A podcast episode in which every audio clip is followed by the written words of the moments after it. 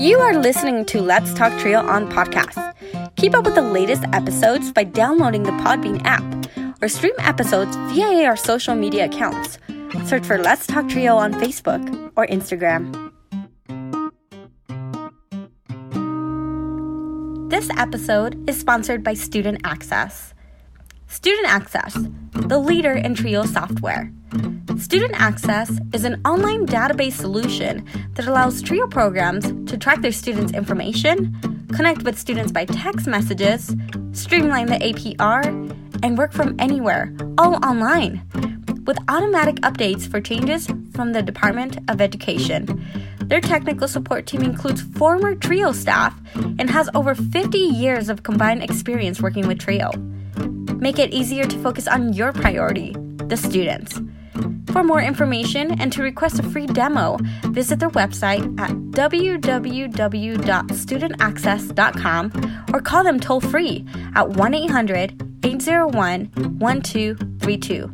That website again is www.studentaccess.com or 1 800 801 1232. Be sure to share your favorite episodes on your social media by tapping that share button. This is a great way to support the podcast. Now, here's your host, Juan Rivas.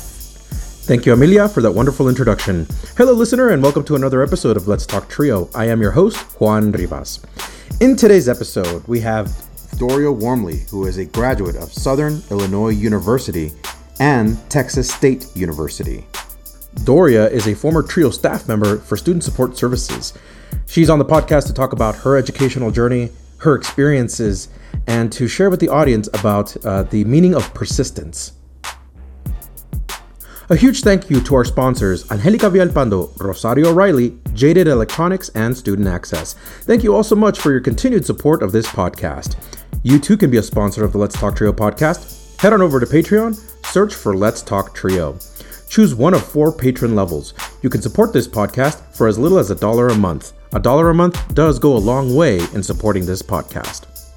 If you own a business and would like to advertise on this podcast, send us a message and we can work out some details. Uh, for $100 a month, you can sponsor this podcast and we will weave in your ad uh, for each episode. If you would like to nominate a participant, staff, or alumni to be on the podcast, send us an email at letstalktrio at gmail.com. That email again is L-E-T-S-T-A-L-K-T-R-I-O at gmail.com. So I will put a trigger warning for this episode. Doria Wormbly is re- recalling and uh, also thinking back about her college experience and a lot of the things that she's had to uh, endure to complete her both her bachelor's and master's degree. So uh, again, a word of caution for the audience: uh, we will hear about uh, instances of racism, prejudice, uh, behavior, and uh, just a, a, lot of resilience on Doria's part to get through all of this. So. I do want to caution our audience again. This comes with a trigger warning. this the guest is recounting various uh, instances of racist or prejudiced behavior, uh, not only in the college setting, but also in the professional setting as well.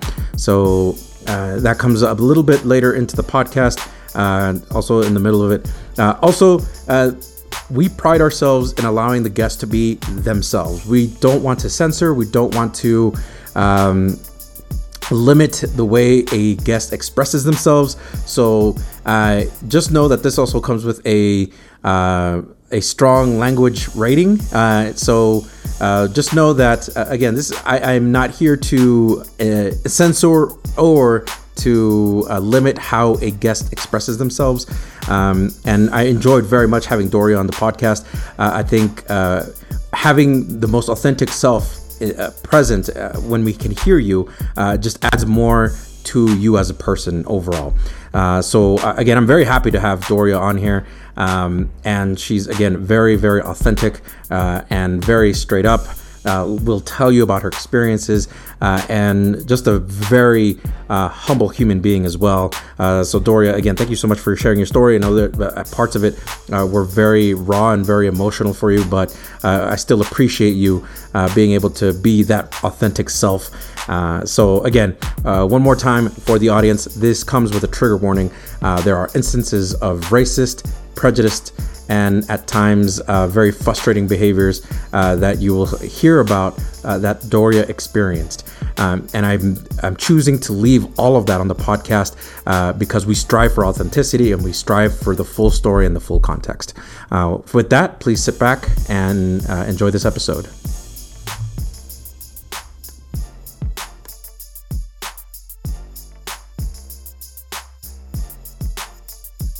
Five, four, three, two, one.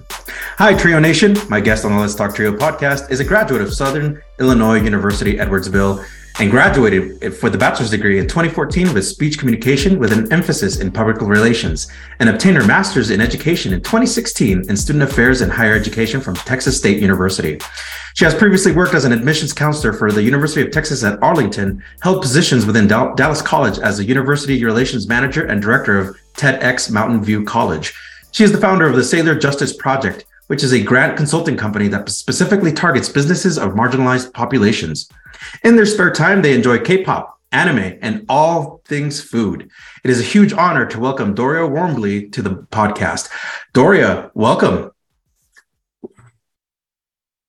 Thank you. Thank you so much. And you know what? I should have put this in there. So, um, director of TEDx, that is partially true. I was the assistant director, and on my resume, like it's it varies between like co-director and assistant director. But uh, I want to give a shout out. To Kiana Bradley was the director of TED. Those to those all of those times that I was working with TED. So I just wanted to kind of give her her her um, just do with that. Yeah. Fantastic. That's awesome. I love that shout out. Uh, first of all, thank you so much for being on this podcast. We appreciate you. And uh, I was so excited when you reached out and you said, I want to share my trail story. We were not able to get a, a, a solid time and day down. And now finally we got here. Yes, yes, totally. Finally, we got here. Um, with the rescheduling and everything going on and trying to get through the holidays and stuff, I'm just glad we were able to say, like, get a date on the calendar so that we could talk this through. Because I'm really excited to do this. Absolutely. Uh, so we are recording this episode as many schools and colleges are returning to take on the spring semester. So they're about to start up again. Uh, how are you doing after experiencing 2022? And you know, are you experiencing something similar where you're like, ah, got to get back into the grind, getting back into everything? How are you feeling? Goodness gracious. I'm feeling like um I'm feeling like I'm starting this year off differently than I have before. Um because I'm currently not working in the college, the higher education space. So this is the first time um, where I'm not starting January as the second term a calendar year to a um, academic calendar year, right? Mm-hmm. And so I feel like I'm starting the year off productive, but a little bit slower. Um, mm. That allows me to kind of breathe and not have to escape at the end of my workday as much. Um, wow. So I'm feeling really good about the work that I'm doing right now, and I feel very calm. Like I'm able to like um, I've been able to come come into the year really, really strong, getting a lot of work done, but not feeling completely like exhausted and like drained from the day. Yeah, um, I'm feeling really good about this year. Right on.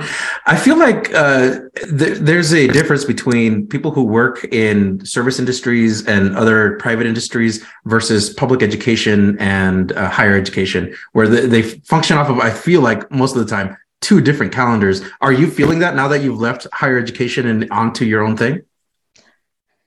Absolutely. Oh my God, absolutely. It is because like it's still almost like you it's like when you graduate college and you're still working within higher education like you're still operating within that same calendar system so it's right. like you graduate from college but you never graduate from that calendar um, and so your body never like really regulates or your mind never really regulates itself to like operate within like a traditional can- calendar year from January to December. So when people are like, oh yeah, this is the end of the year or January is the start of the new year, like yes, it's the start of a new year, but it's not the start of a new but I feel like higher ed, our new year, we kind of have two, like one in January and then one in August. Right. Um, yeah, you know, Right. So like it is it's taking some adjusting to not refer to like, oh yeah, this is the spring term. Nobody else refers to January as the spring term. Right? um oh like okay, true. so now we're the so and true. then usually like all the all this hiring and stuff that happens, like mm-hmm. most other industries do a lot of heavy hiring at the beginning of January. Why? Because it's the beginning of the year for mm-hmm. higher ed, that's the mm-hmm. middle of the freaking year. And I mean, to be hired in the spring is cool, but it's easier to be hired in like in August or even right. really more like in the summer toward the end. So you can kind of transition in and be ready at the start of the year. Coming in in the middle of the year is coming in in January. We're coming in in the middle of the year and, and for the rest of the world is coming in in June. So um, it is definitely taking some adjusting. Yeah. It's definitely different mindsets there. Um, so I've got to ask. I'm a huge fan of New Year's. I, I love the holiday itself. I just love the the symbolic turning of the page and into the new year. Uh, did you set any goals for yourself, or do you have any New Year's resolutions for 2023? Yes, actually. So I did. I said that I was going to just have like a theme for the year and just try to operate within that theme. Mm-hmm. And so my word for the year is more. More. And my theme for the year, yes, my theme for the year is um, oh goodness, I I forgot it just that fast. Um, but basically, it's me asking for more. Period. More of more money, more for my mm-hmm. life, more mm-hmm. travel, mm-hmm. more love, more care, more rest, more All sleep. Right. Um, more products for my skincare collection that is growing abundantly on my counter. Um, just mm-hmm. more. And I think that as a woman of color, particularly as a Black woman, um, I have been conditioned to ask for the least and to be humble about when I offer the most and mm. don't get what I deserve in return. And mm. so I am mm-hmm. throwing that completely away. And it's like I do exceptional work and I accept exceptional right on back, right? In terms yeah. of salary or treatment or relationship. Like I just really want to focus on um working in a in an abundance mindset. And i know abundance have been like used oh my god to the death. Like people have discovered the word and used it and used it. Um, but truly i really want to live my life in abundance. And so more is just it's a simple word and sometimes it's, it's the simplest things that give the biggest impact. So um, yeah that's my goal for this year is to just do more and do more and receive more. That's awesome. I love that. Um, so i've shared my favorite holiday. Mm-hmm uh, what is your favorite holiday, or do you have a favorite season? Oh goodness, a favorite holiday. Um, I don't know if I really have a favorite holiday because they're all based in white supremacy and colonialism, but I do have a favorite season. I won't say all of them, but a lot of the ones that we get time off for on work, right? Right. but, um, my favorite season would have to be summertime one because my birthday is in the summer, even though technically like my birthday is in spring, mm. right? Because June is technically like I think on the tail end of spring, but it really more feels like summer. So my favorite yeah, time of year is summer. Um, um, I run cold, so I prefer the warm weather. Um, and I love the water. So I, water. especially this year, oh my God, I want to be near the water way more. Yeah. So um, yeah, I used to be a lifeguard. I used to teach, no teach uh, swim classes. That's um, awesome. Yeah, yeah, yeah. Back, you know, like 16 back in the day.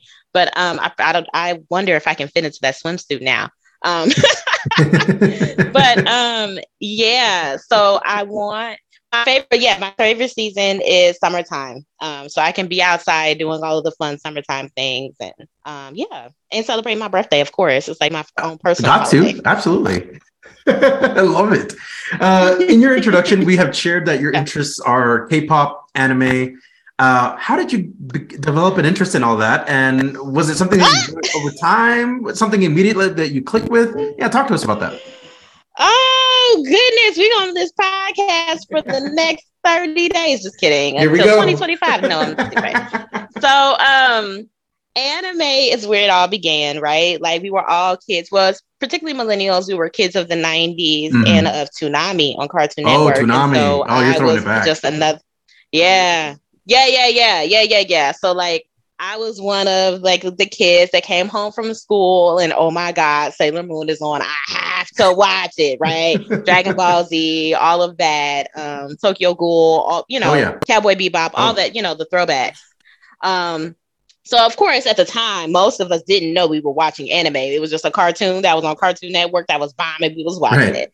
Um, and so when I got to high school, I found myself like rewatching Sailor Moon once a year on wow. YouTube or whatever other streaming site mm-hmm. um, before Crunchyroll was, was legit. You know, mm-hmm. um, I was watching Sailor Moon over and over again, and um, and high school was when I discovered what anime was, and I, I was, and then ah. I binge watched Bleach for the first time senior year of high wow. school and this is before all the episodes about and before you know that last season happened that tank bleach and stuff but we won't talk about that uh, but yeah so then we um which you know it's, it's, a great time for bleach fans right now you know what i'm saying mm-hmm. but anyway uh once i really just got grounded and accepted that like I love and because it was you know before way anime is now it's like totally the thing it's the trend. I'm like then it was just totally not. So I got oh, yeah. really grounded and I am an anime fan. I like anime. I'm gonna be loud about it. I don't care who knows about it. I'm I'm just gonna get grounded and that's who I am. And then I started to find community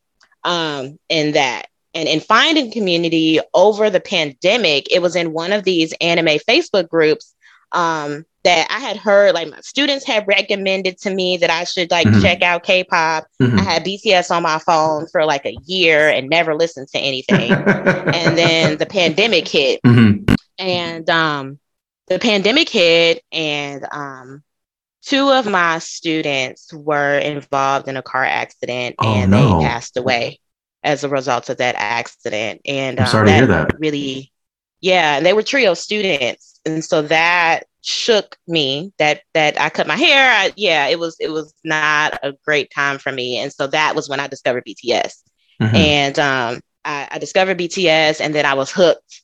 I was hooked. I was down bad, um, and then I discovered the world of K-pop and Korean culture, and um, I've been like down bad for K-pop ever since. So like you know, not now. It's really interesting that we've been in cope like all this pandemic stuff has been like, and now like beyond two years, we're in 2023 now. Mm-hmm. Um, and I've been a fan of K-pop now for two years. Wow. Um, so yeah, that's how I got into it. So like K-pop had a little bit more of a like sad story to start with. Um, but uh, it has made a, a long term and life changing impact on my life. That's wonderful. I think. So, yeah. Yeah. I think that uh, what you started off with, yeah, very somber, but, but out, out, of the memory of your students, you continue to get into K- pop and it still persists now. So I got to put you on the spot because there's a lot of uh, BTS fans out there who listen to the podcast. Um, do you have a favorite song? Oh, do I have a favorite a song? favorite. One, I put single just one, one. a yes. favorite song. Jesus Christ. Okay. God damn. What am I? What do I? What do I say? Okay, so I'm just gonna say for now, my favorite song right now mm-hmm. that is BTS. Damn.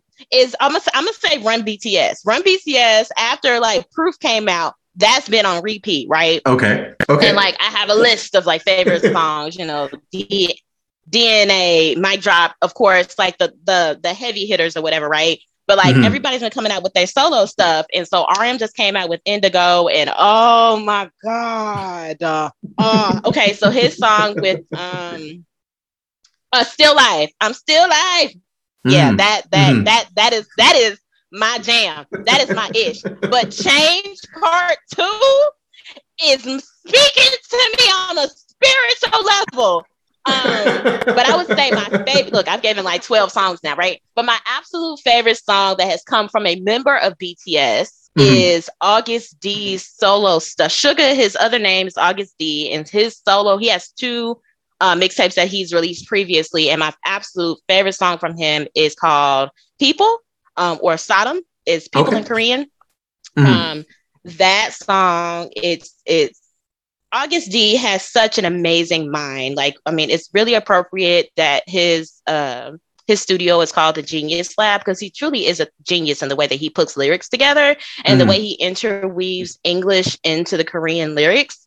Um, but the message of people really resonated with me because it just really talks about um, people and how people change and the ebb and flow of how people change and the impact that it has on you when people change and the impact it has on the other people and just all the complicated yeah. emotions that come with that. Um, at least that's what I, t- I, I take from the song. Um, it is probably my absolute favorite song of K-pop period. But yeah, wow. so yeah. Amazing. All right. Well, thank you so much for giving us. Next time, I'm going to modify my question a little bit and say, okay, what is your Spotify certified number one song? That way,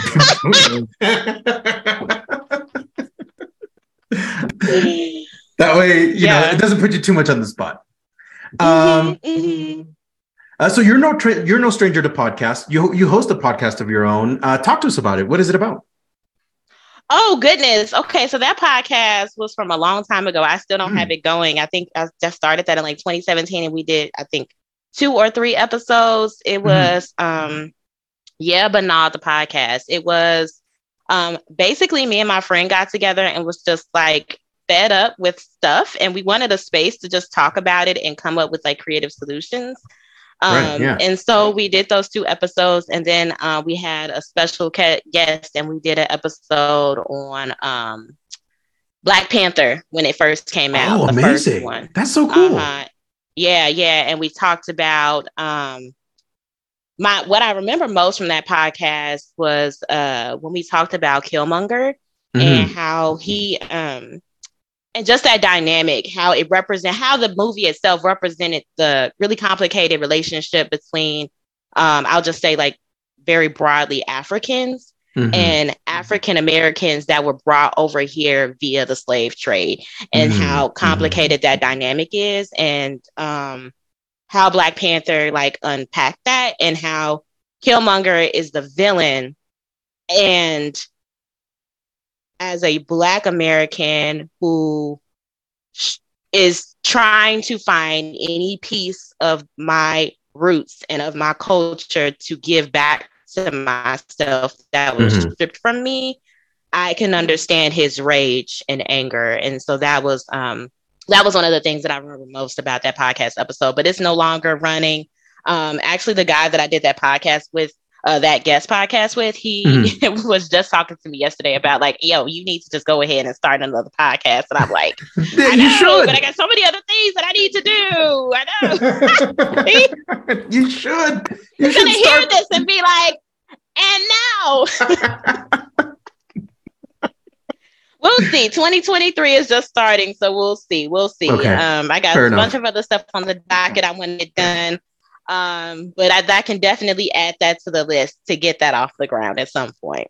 Right on. I love that. Um, now you've served trio programs, right? I mean, you you've uh, served uh, what what trio programs did you serve?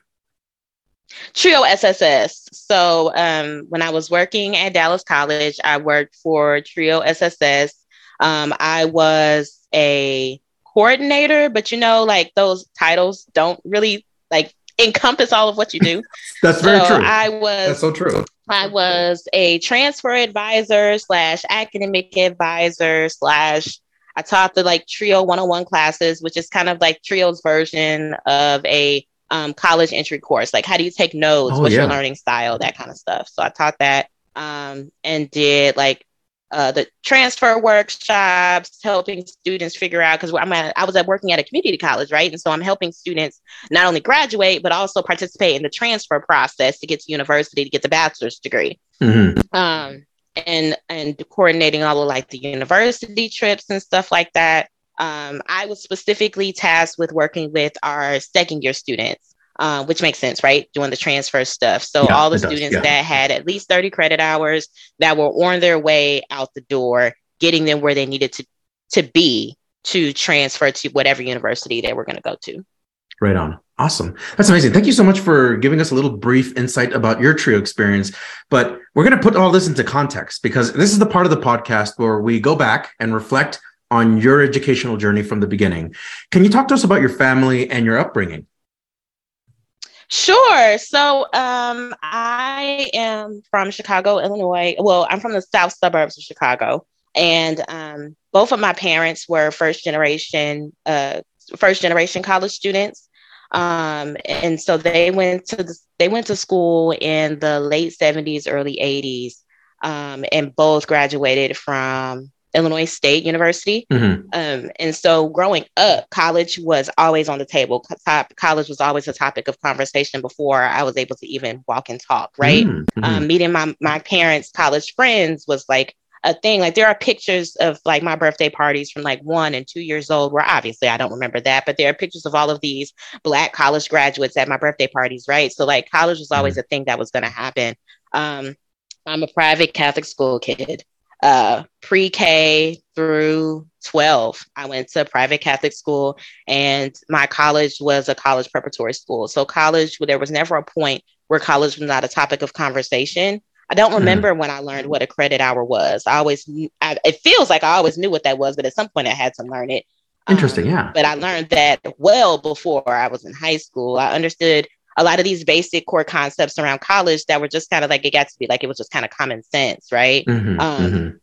And uh, right, common sense for me and my and what was what my life looked like at at that time. Um, right. And then so through and then I was also like one of those kids. I was an honors kid, AP kid, you know, like um, high achi- achieving. I was put in like the special programs. I would test into stuff. I would win awards and be on the honor roll and games list and all that stuff.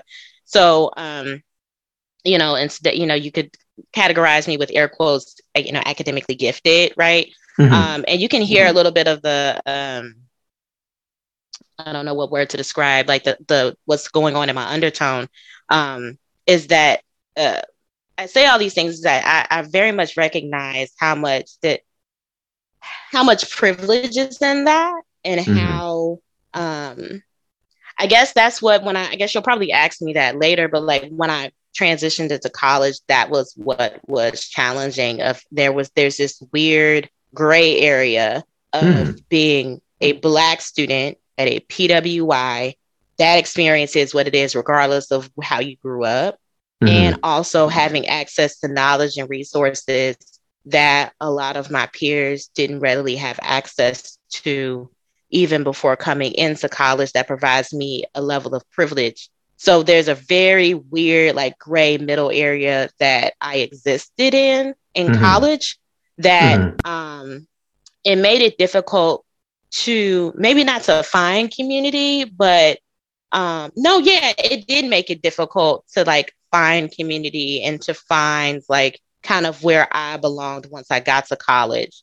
Um, because I was at, because at that point I was at a state school. Mm-hmm. Um, and it was just, it was very, it was, it was very much an adjustment for me to figure out how to navigate my way coming up the way that I did. Because also, and coming up that way like when you hear like private school suburbs and stuff you think oh well you must have been like the only black kid in your school right like no actually my high school mm. was like over 95% black and I was mm. in a majority black suburb, which is also very different, right? So I went to a private Catholic school that was 95. I mean, it looked like a HBCU up in there. Mm-hmm. Um, but the interesting part about that is that I was at that school and it was like not over 95% black over 95% of the teachers were white and the and most of the black staff worked worked in athletics wow uh-huh. that, that, that, was there a little bit of dissonance there like kind of like whoa what, what? 1000% there were teachers there that were scared of us and we and we knew it there mm-hmm. were teachers there mm-hmm. that did not like teaching because prior to that Seton my, that high school had been a predominantly white high school because the area was predominantly white once mm-hmm. my parents and them generation graduated from college and started making good money they moved into that suburb and so the demographics of the schools changed wow. and so then i witnessed white flight in my neighborhood i, I saw it and I, I, see the impact of it now um, mm-hmm. and so uh, the teachers were there when the school was majority white and there were definitely teachers there that resented the change in demographic and mm. that definitely did impact the um the way the the way that we were educated right yeah um, mm-hmm. because you can tell when teachers really don't be fucking with you so mm. um yeah it was a very um I had a really, I had a dope childhood. I had a dope upbringing. You know, I had fun. I was able to like walk to the walk to the store and do all these different things. And there was a lot of things I didn't have to concern myself with. Um, and it was a very interesting middle ground. And I knew that it was different than a lot of other people that I you know, like, you know, that that were growing up around me was experiencing. But mm-hmm. once I got to college, it was the first time that I felt isolated as a consequence of that. Oh, I see. All right. mm-hmm. uh, Doria, thank you so much for sharing that. I think uh, it's important to put context into our own uh, journey, right? Uh, so people understand, like, this is where where I'm coming from, right? This is this was my educational experience. Um, so it's fair then to say that your family placed big importance, huge importance on college. Mm-hmm. Mm-hmm. Absolutely. And it wasn't just my parents, my grandparents too. You know, there was just, mm-hmm. and because like I was, I academically, I was always doing well. Um, mm-hmm. it just became like just like the general expectation. So if I would have come out and say like, I don't want to go to college or college isn't for me, like that, that would have been shocking. Mm-hmm. That would have been absolutely shocking. Um, so yeah, yeah. so talk to us uh, about your elementary school experience. Do you remember? Do you enjoy? Did you enjoy the classes? Did you enjoy attending? What? Yeah, tell us about that experience. Sure. So elementary school was fun. Um, I had well, when I first went to elementary school, I did pre-K through third grade mm-hmm. at a mm-hmm. Catholic private school in the city of Chicago. Um, so I lived in the suburbs, so I went to school in, on the south side in the city. Mm-hmm. And that school had majority black teachers. And there was so many different things that we did that I didn't realize that were specifically black. So that's what I learned. Um, oh goodness gracious, why can't I remember it? It's the um is it it's like where the black hold on, let me give me one second. I'm gonna Google yeah. it. Make sure I'm saying this right.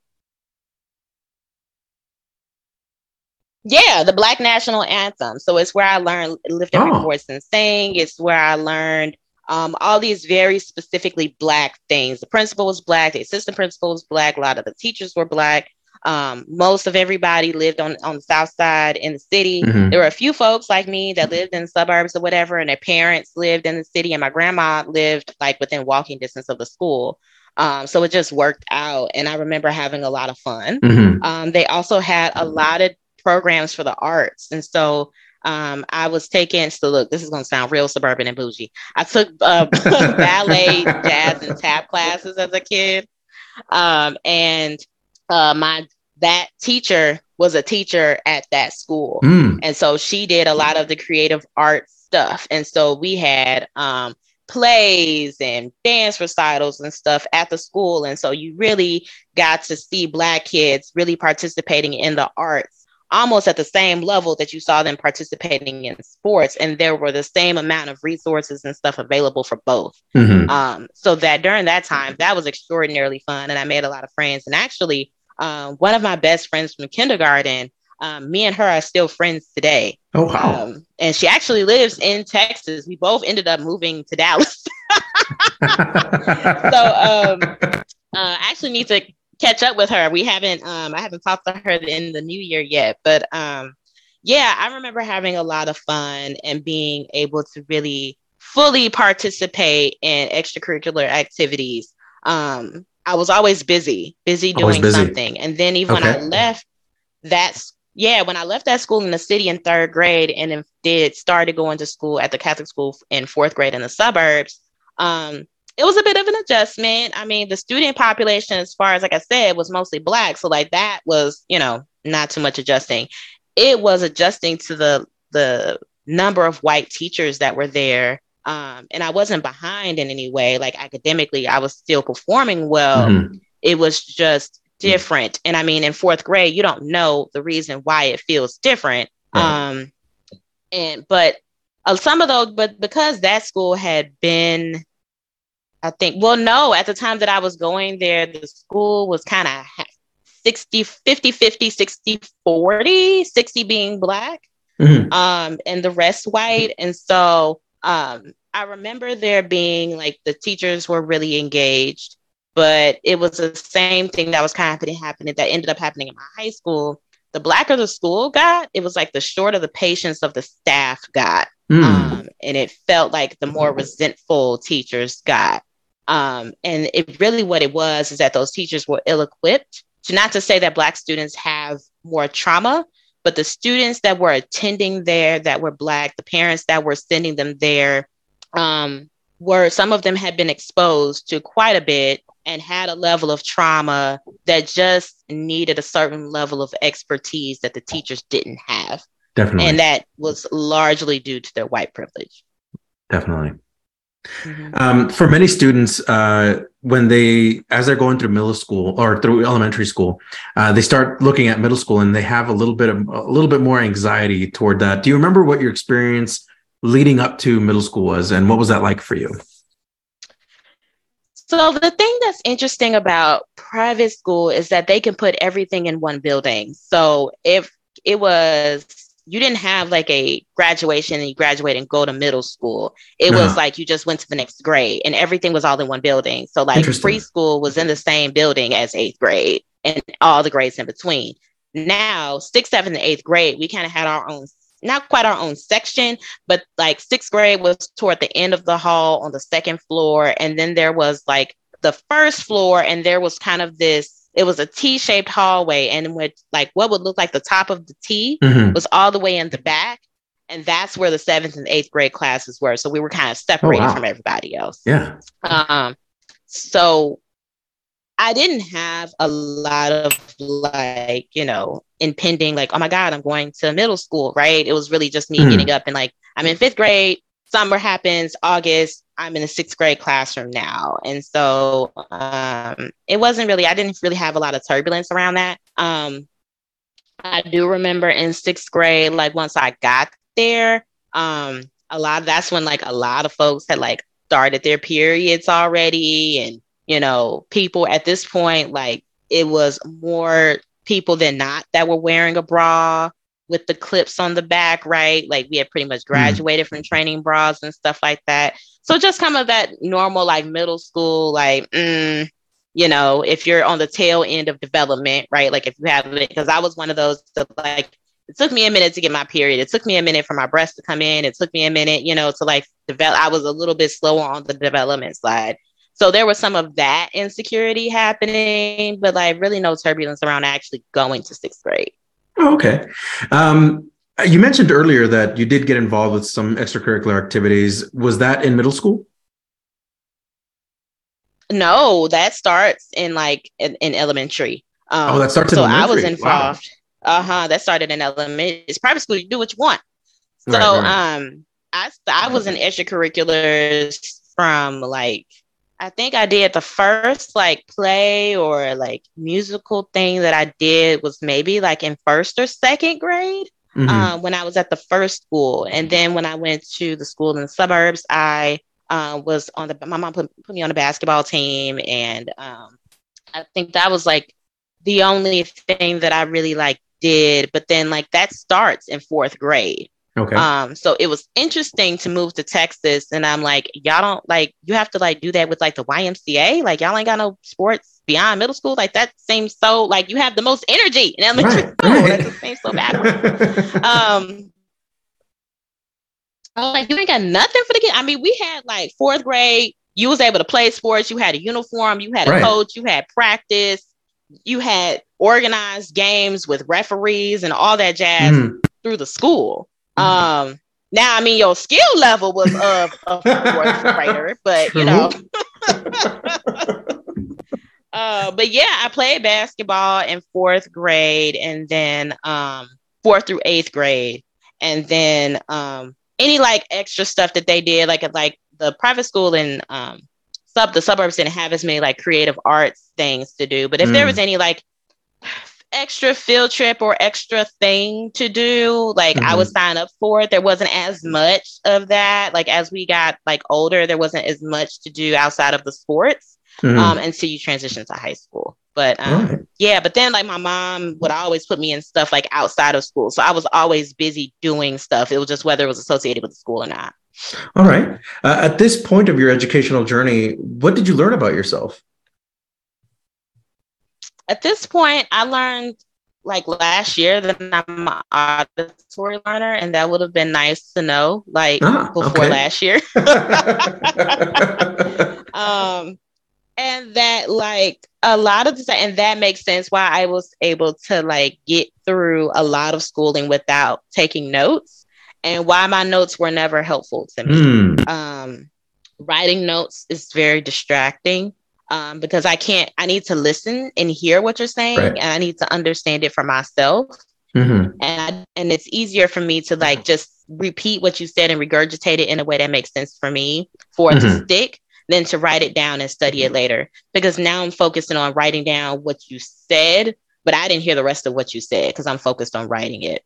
So mm-hmm. I'm missing like half of, yeah. of the whole lecture. And so I think what I know now, had I known that, I would wouldn't have bought as many notebooks because I bought notebooks to take wow. notes so that I could look like I was paying attention. And if I didn't take notes, it felt like it I wasn't paying attention. Um, and you know, it was so much emphasis in private school, like they teach you how to take notes and making sure that you're taking notes and the different methods for taking notes and which method works for you. Um, and there really wasn't an option for auditory le- learners to really figure out how to take notes, which is not writing at all. Mm-hmm. Um, so at this point in my journey, I think I, with that said, I think that I really benefited from private school for the the education, but also understanding how systems work. I didn't oh. realize that was the what I was learning, but I was learning how systems work, right? Because the school demographic had changed, but the system had not. Mm-hmm. And so why was the system not working working for the students when it had worked before? Mm-hmm. Because that system was created during a time where black students weren't taken into consideration when those policies were being made. Again, right. that high school was predominantly white up until like, you know, mo- like the 2000s, really. Um, so I, I think I, I've, at this point in my educational career, I've learned a lot about what I learned that I didn't know that I learned. Mm-hmm. Wow, that's uh, that's an interesting way to put it. I think. Mm-hmm. Um, absolutely. Um, so, w- as you started now, right, uh, middle school, going through that, going through that experience, now in that transition to high school, because I know for a lot of students that's that's an odd experience, right? Going from middle school to high school. What was that like for you? Um, now this is where I was getting nervous. Eighth grade, I'm like, I'm going really? to high school. Oh my God, this is a big freaking deal. And because, well, because it's a private school, you have to get in. Mm-hmm. So for high school, you have to apply. You have to take a standardized test and right. you have to get admitted first. So that was my first experience with having to apply and be admitted somewhere. And so there was a lot of pressure around, not pressure, but I, I put a lot of pressure on myself and I was really excited and I really, really wanted to go to that school. Um, and I wanted to test well. So I remember um, when I went in for testing day um, and took my test, and I remember when my scores came back and I got my schedule.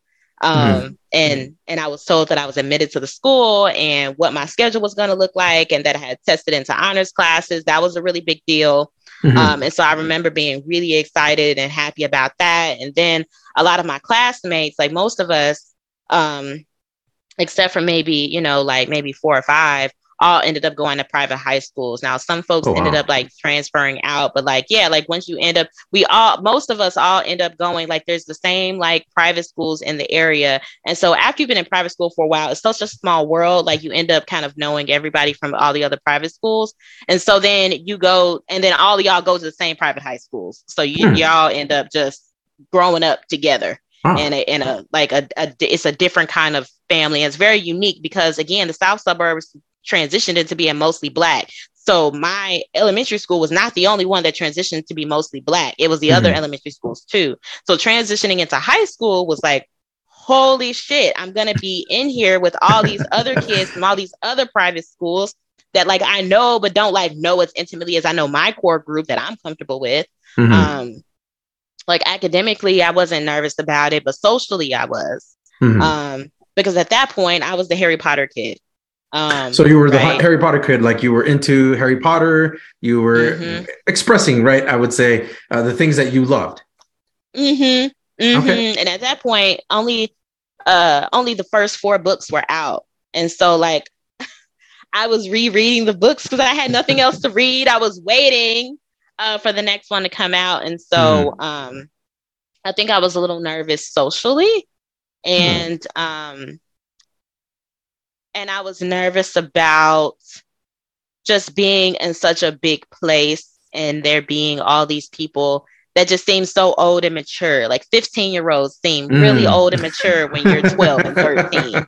Um, and being, and then like waiting to be a teenager and being 13, like, wow, I'm a big time teenager now, you know? Mm-hmm. Um, so yeah, that's, that's kind of what I remember about that. Okay. Um, expanding a little bit more about your high school experience, uh, what was your involvement in there like? Did you did you get to do a lot of things, try a lot of things? God damn, I was involved as fuck. Oh my God. Oh my God. My mom will tell you, she would have suggested to join one or two clubs. Mm, I said, mm. hold my beer. I'm joining everything. what do you mean? So I tried out for the basketball team, and mm-hmm. I, and I'll say this too. Like I've mentioned basketball a few times. I wasn't great. I was one of those that like got defensive player of the year award and stuff like that. You know what Ooh, I'm saying? So I'm not, I wasn't out here hooping. You know what I mean? Mm-hmm. Um, uh, I, I was, I, I was not just starting five. I was not hooper is life. I did not hoop. I played basketball. Okay. You play basketball. Basketball players I play basketball. I did not hoop. Though real hoopers will know hey. exactly what that means, that differentiator. Um, tried out for basketball. And so I did that all four years. Um, tried out for softball. And like softball was my bread and butter, like as far as athletic goes. Mm-hmm. Um, it, you know, and so I played that. And then that was also at the, around the high school was also the time that I became a lifeguard. So I did um, the lifeguard training and stuff at the public school that was down the street and became a lifeguard. And then I was in theater, mm. theater kid. A theater uh, kid. Uh, I got. I got to ask you, what was the uh, what was the play that you got involved with that you really loved the most? Oh, Grease. That Grease. was my favorite. okay. So if you okay. watched, if you've not, are you familiar? If you're familiar with Grease, then you should be familiar with the nerd Eugene that the uh that would get bullied by the um what is uh the Thunderbirds? No, the uh the Thunderbird, yeah, the Thunderbirds. Yeah, yeah, yeah. yeah. So they would bully him. Mm-hmm. So if you watch, especially if you watch like the, the movie, like the first uh like maybe like 15 minutes, you'll see when they first like you're int- getting introduced to Rydell High. God damn, I remember a lot about Grease. Um I I played Eugene. I played. You played Eugene. All right. I played Eugene. I played Eugene. awesome. And I played you, and the gender of Eugene did not change. I played a boy. Mm-hmm. Uh, mm-hmm. So I got a sports bra and some great ace bandages and taped them mother suckers down. Um, and drew hair and wig and did so committed um so committed and um that was probably my favorite play it was probably i would say probably one of my best performances because i mm. really escaped and like got into the character and i think mm. it was easier because i had to really pretend to be somebody completely different i mm. had to mm. pretend to be a different gender a different everything and i had to think and operate that way wow. um, and i had a lot of fun in that role um, I was also a junior, so I was a little more familiar with the theater world yeah. and stuff. And um, so yeah, and then we had a tech crew, but like sometimes tech crew would be like short-handed because mm, um, people mm. would like want to join early on, but really didn't understand like, oh yeah, you really gonna be like using drills and building shit. And mm. so sometimes they would need help painting and stuff. So I would also like sometimes stay after to help like paint the set and do stuff. Um, so yeah. All right. Agreed. But tell me, you you at least got some recognition or some accolades for your role because playing a different gender and then having to uh, perform and then you know really s- sell it please tell me you got recognized for that uh, no i did not oh yeah yeah what? that was actually a, a point of contention um mm. and senior year i didn't try out there was one of the plays i didn't try out for mm. senior year because um theater politics theater high theater. school politics it goes it goes right back to politics right yes, yes. I remember no. being really upset about it, and I remember, yeah, because I remember also like the uh, teachers and the directors that were over it, like, were really complimenting my growth. Mm-hmm. Um, and it was kind of like one of those like, oh man, like this person that's kind of been like a, in the background the entire time has finally like stepped into a role and like grown in some capacity. Um, Right. and I didn't get it, and like I'm, you know, you know, as I'm talking about it, I'm still mad about it. I didn't mean to open old wounds. yeah, it's all good. You know what I'm saying? Like we still beefing about. I'm just kidding. I'm just kidding. No, it didn't change my experience. Um, I still had a really, really fun time in that role. Um, Right on. Yeah. So, and and sorry, I, I derailed our conversation completely. But um, in terms of college readiness, I think uh, you you've already said parents put a priority, family put a priority in education and in college. So, for you entering high school, was your mindset already in? Uh, yes, I've got to do all these other things for high school, but my mind is really already in that college track. Hundred percent. Yeah, I knew that being involved was important. That's not why I joined all that stuff, but I Mhm. knew that this was going to be important to my college applications. Um, like right off the jump, before I had even enrolled, I knew that that was the case. So, um, yeah, I signed up for all of that, and I knew. Well, well, also the curriculum is deve- is designed that way. Mhm. We are required to take the enough, however many courses are required to get admitted to any state school in the state of Illinois or in the country, really. Wow. Um, Yeah. Those are the courses that we're required to take. So there's no accidentally graduating and not having this course taken or that course taken and not being able to get in. That doesn't exist because it's Okay. the required curriculum. wow. Um, and so that was the conversations that you had with your advisor off the rip of like, okay, these are the classes you're going to take. These are, and then all of the classes were named your regular or like um, your standard classes were Mhm. called college prep courses. Okay. And then when you, the next tier was honors Mhm. college, um, college prep. And then the next level was AP college prep. Wow. So then, and again, it's a fair assessment to make that your, your high school was really preparing you already. Like you said, no excuses. You have the credits required to be college ready. Yeah, there was a point where, and I don't know if they continued this policy or how much they enforced it once it got later on before because Mhm. school is closed now. So before the school closed, um, it was a requirement to be admitted to a university to graduate. Oh, wow. So Mm. there's a requirement of like you have to have list been admitted to a college before graduation, which uh, I'm sure most of, if not all, of the graduating class had a college already that had admitted them.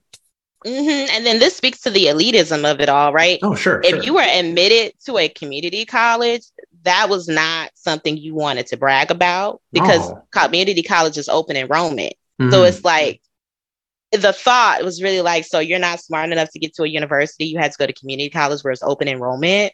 Mhm. Like the shame of going to a community college was so real. Um, Mhm. so you didn't even apply or even like operate with that as an option. And getting into like the most prestigious university was like, you know, or getting into a university with like hella scholarships was like the thing to do. And like on the morning and that during the morning announcements during your senior year, they announced like the list of people that have been admitted to universities and colleges every day. So they're Mhm. like, oh yeah, so this is who's been accepted into this university, and this is how much they've been awarded, and scholarship, and blah blah blah. And I remember sometimes people would have like lists of schools. Um, wow. but it was that was on the announcement on the intercom every day. So from freshman year, you're hearing the seniors, you know, announce on the intercom what universities they're going to, and like you, you didn't want to be the kid that was on. It was on the intercom that you got into community college. Mm-hmm.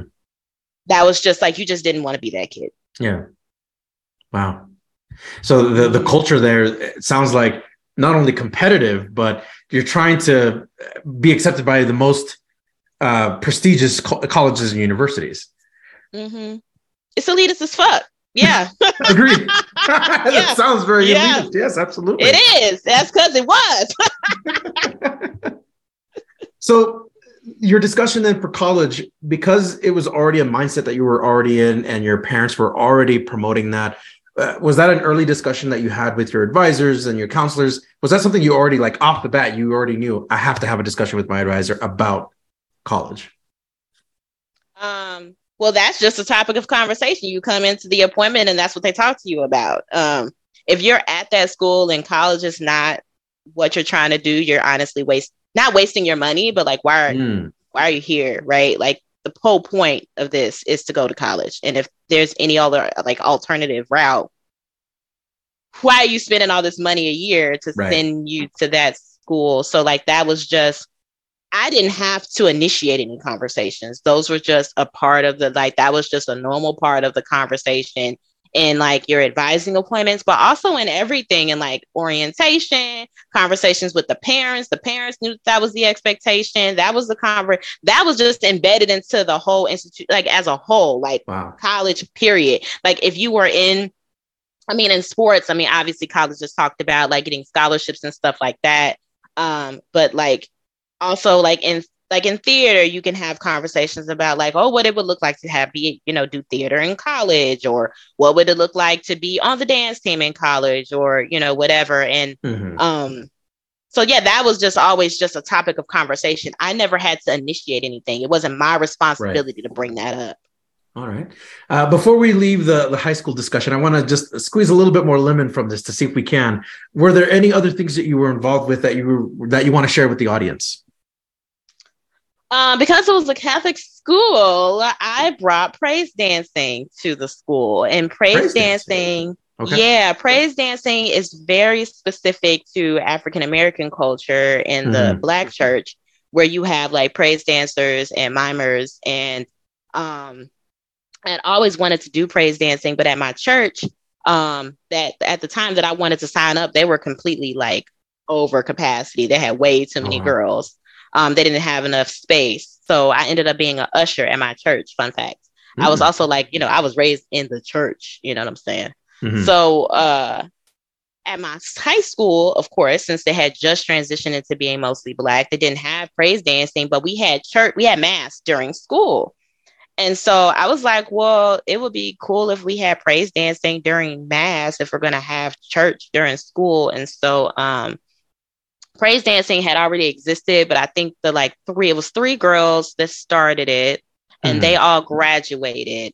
Um, and so they didn't have praise dancing for like a year or so. And so I went and then I think they had started it before I had got to the school. So then when I got there, freshman year didn't exist and I wanted to do it. So sophomore year, I found out about it and I found out who the advisor was and went to them and was just like, yo, I would love to do like to do praise dancing and to do this. And so um, I ended up doing that. So like that was like when I was writing letters and talking about extracurricular activities, that was one that was on my application that like a lot of people wouldn't put like praise dancing on their applicant college application, right? And having to explain that. Um, yeah. so I was a part of that and that was that was really fun. Um that um I learned a lot about myself in that role because it got, especially senior year, it got to the point to where it was like really, really stressful. And I think I had put way too much pressure on myself and I had way too much going on. Um, but yeah, I really enjoyed that time and enjoyed um, doing that. So yeah, that was, I bring that up to say that like within, again, a very unique experience, even within like Christianity, the, the, some of the, um, cultural practice differences within the different churches and stuff. That was something, an element of, I was able to bring this element of Blackness into mm. this Catholic school, into mm. this very Christian Catholic um, environment, which was cool. Yeah, that's that's awesome. Um, as you approached your senior year, did you have uh, a list of colleges that you wanted to attend? Uh, because like you said in, at the early on at the uh, of your interview is like yeah college was already kind of something we were already pushing for. So uh, then you you must have had a, a list of colleges you really wanted to to attend. Oh hell yeah. You had i had my list. I mean you really start that list. I don't know when you really truly start that list but you definitely are like working on if you don't have a list you're working on a junior year. Um, right right. Early yeah, at least right oh yeah, you're definitely working on that junior year if you don't already have a list by junior year. Um, and so senior year, you 100% have your list. Um, mm. And I applied to 12 universities. Um, wow. I was admitted to 11 and I was, uh, I wasn't denied to the other school. They mm-hmm. put me on a, they told me to submit a a letter. I was put like on. It wasn't an appeal. It was like like a waiting um, list or a, a yeah, reserve list. like a wait. Yeah, it was like a reserve list, and they were like, if I wrote, um, basically, if I just wrote a letter, mm-hmm. um, then I would be like, I think it was like a conditional admission kind of thing. I see. Okay. I'll never forget. It was the University of Wisconsin, um, Madison. Oh, okay. So you applied there too. Right on. Yeah, yeah, yeah. That was the one. That was the only one I didn't like get just like immediately into. And so since I was admitted to the other 11 schools, and also I I had some pride going on there too. I never submitted that letter because I was just like, yeah, like what? I didn't get that. I never submitted that letter. I mean, and, but then it was also out of state, and so I would have had to, regardless if I wrote, wrote the letter, I wouldn't have gotten any scholarship money or anything, and so mm. I wouldn't have um, been able to afford to go there for that because of the out of state cost. Right. Um. But yeah, and then toward the end, you just kind of like you apply to all of those, and then as you get admitted, you just kind of start narrowing down like what are your top schools. And I remember feeling like really behind because I hadn't selected a school. I had applied and stuff all in the fall, but mm. it was like March and I hadn't selected which school I was going to, where a lot of my peers oh. had already like yeah, nailed, started. Yeah. They were already like we were all accepted, but a lot of them were like starting to nail down housing assignments and stuff, right. and um, doing some of the next steps or whatever that I hadn't done. I had just been admitted and just kind of been sitting on admission letters and hadn't done anything yet. Yeah. Okay. Um, so then talk to us about that moment uh, of, uh, I would say for a lot of students, it's, they, they call it uh, the freedom from high school. Uh, what was that moment like for you when you graduated? When I graduated, in my mind, I wanted to graduate and go to college, and obviously, I wanted to perform, perform well academically. But in my mind, even though I did all those other extracurricular activities and had friends and like went to parties and stuff like that, I very much felt like a large part of my identity, identity had to do with my academics. And mm-hmm. I didn't want that to be the case anymore. Um, and so when I went to college, I went like wanting to do well, but wanting to kind of like do the whole like kind of reinvention of myself um, and being known for not and being known for something other than my academics. Um, and so I went down there with full intention of having as much fun and partying as much as I could. Now, mm-hmm. was I deprived from going to parties because I had to stay home and study? No, absolutely not. Like my mom definitely allowed me to go to like different parties and stuff. I had fun. Mm-hmm. Um, so I wasn't like locked up in a cage ready to like bust out, but there was an element of like, oh my God, I get to go to college. I'm 18, you know, mm-hmm. you know, we can like you know, illegally drink. I never illegally drunk. I totally waited till I was 21. Guys, wait till you're 21. Never done that. disclaimer. Um, disclaimer. um, so yeah, I just forgot what your question was. What was it again? no, your moment of graduation, like that moment that you graduated, uh, was that a moment of celebration for you and your family? Was that, you know, some of the feelings associated with graduation? Yeah, so graduation was really exciting. Um, I was really excited. I, and then because of my birthday, I was 17 because my birthday is in June. So I, mm-hmm, I turned mm-hmm, 18 mm-hmm. after that. So I graduated and I was 17 and I had all of the, um, I had all kind of stuff on my shoulders, you know what I'm saying? Um, and so uh, it was a huge celebratory time and like my family was there and um, I remember like senior year, there was just like the, it just seemed like the weather was perfect and everything mm-hmm. was great. And it just was a lot of fun.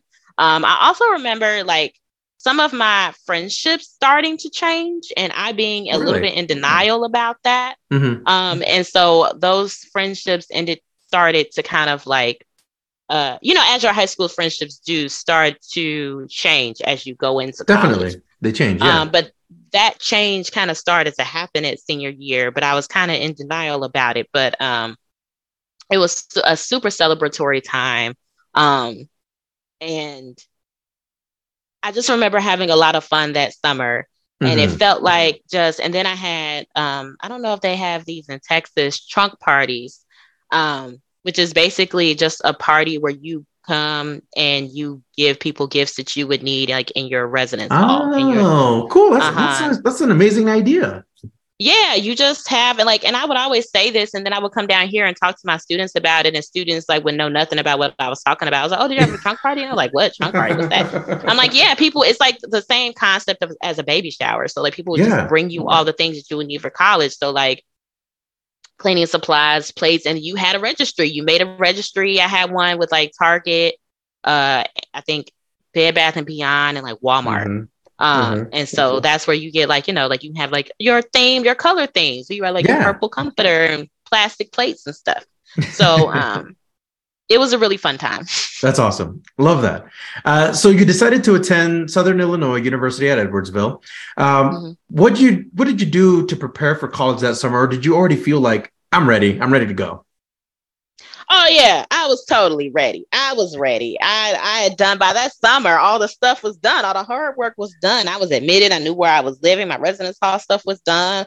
Um, scheduling. I had my classes and stuff. All of that before the summer. I was ready to go. I yeah. had my T-shirt. I had did the tour and stuff. Like so, then it was a thing, right? To like have a like a T-shirt, and you know, like going to the bookstore and buying T-shirts, especially at universities, they're so expensive. It's like oh my, they're, they're forty five dollars to just for the university name. You know saying? And it's some basic t-shirt with like four letters across S-I-U-E, $45 plus tax. What the hell? Um uh, but that's not how much BTS merch is. But anyway, we're not even gonna talk about that. I'm not gonna so I work for Colorado State University, love CSU. Uh I have a, a shirt from my alma mater, who it's, it's, it's Eastern New Mexico University, ENMU.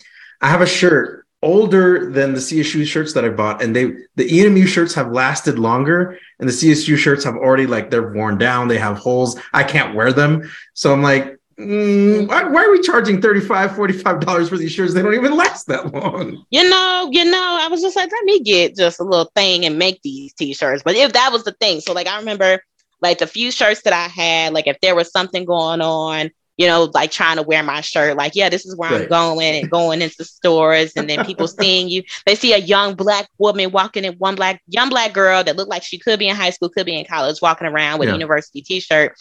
Older black people in particular will big you up, especially like in Walgreens, oh. you picking up your mama pharmacy, your mama uh prescription.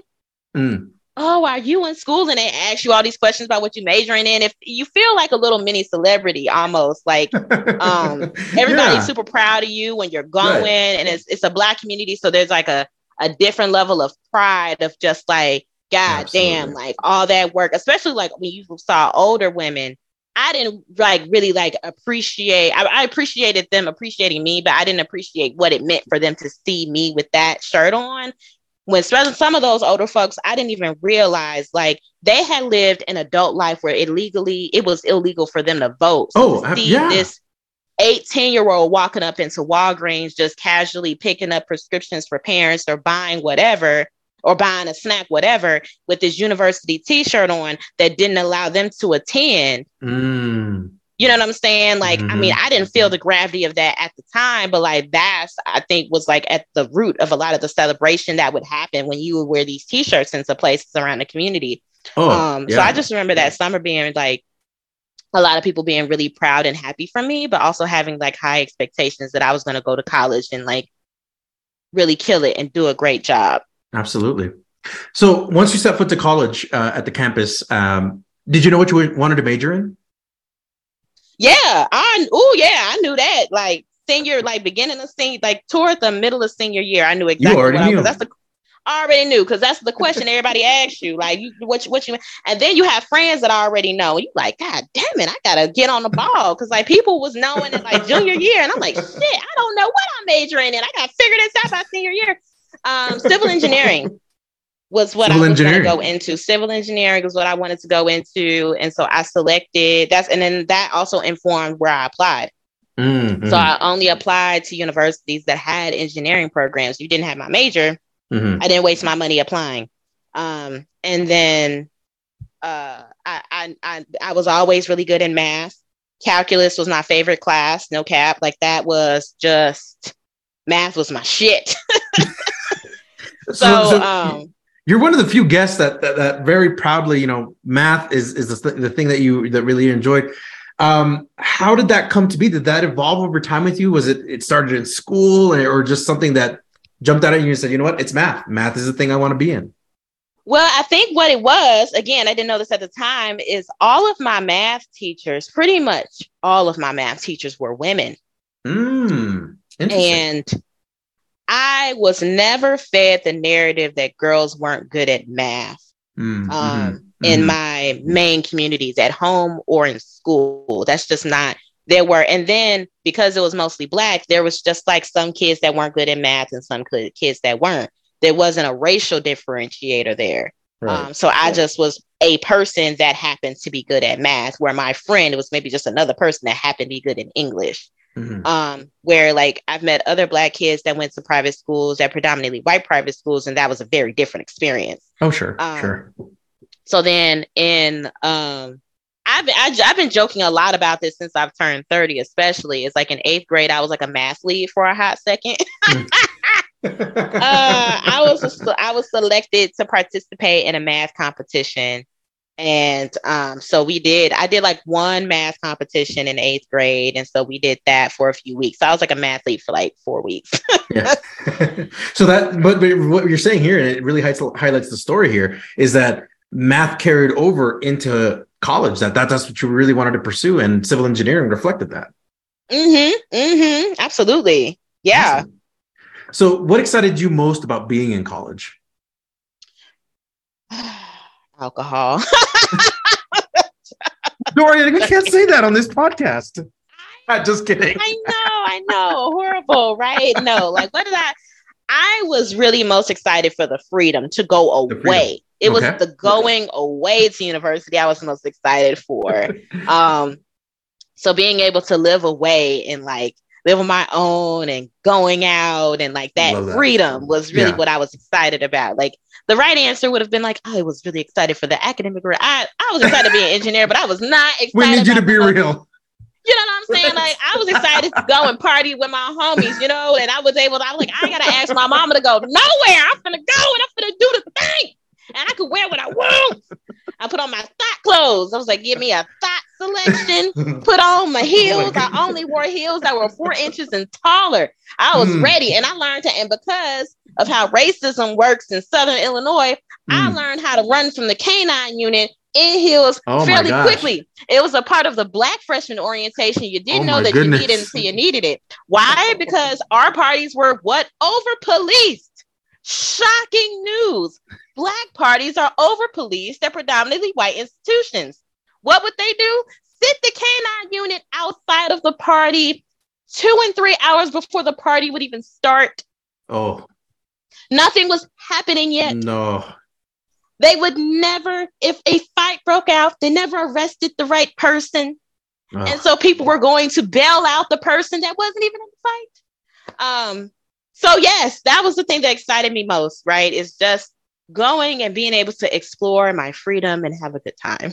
That's amazing. I love that though, that, and definitely right. Uh, not to shy away from those type of conversations that um, what over policing means and uh, what what police typically target right is uh, low income uh, communities uh, of color and that that's that's uh, at, at, i think still very much an issue now and it's still we're still having to grapple with that in 2023 mm-hmm. that is still you know mind mind boggling um, mm-hmm. for you how did you find out about the trio programs? Was it when you transitioned into a professional role or was it something that you found out about it in college? It was something the trio program did not we didn't have trio at my oops i dropped my ipad. We didn't have trio at my um, university. Mm-hmm. we had a this is before first gen programming or first yeah was was really oh. like a thing for real. This was like yeah, in 2009 we mm-hmm. had a version um, of a first gen program that was completely like homegrown and based from the institution Mm-hmm. Um, mm-hmm. but that gray area that I talked about earlier, this is where I fall in that. I don't qualify for any of that. Mm. Mm-hmm. I'm not first generation and I'm not low income. So I didn't qualify for any of those programs, but I was still Black at a PWI. And mm-hmm. so a lot of the resources for Black students, and I say Black students because at that PWI, it was like 90 something percent white, 7% black, and everybody else was like one per less than 1%. Right. Yeah.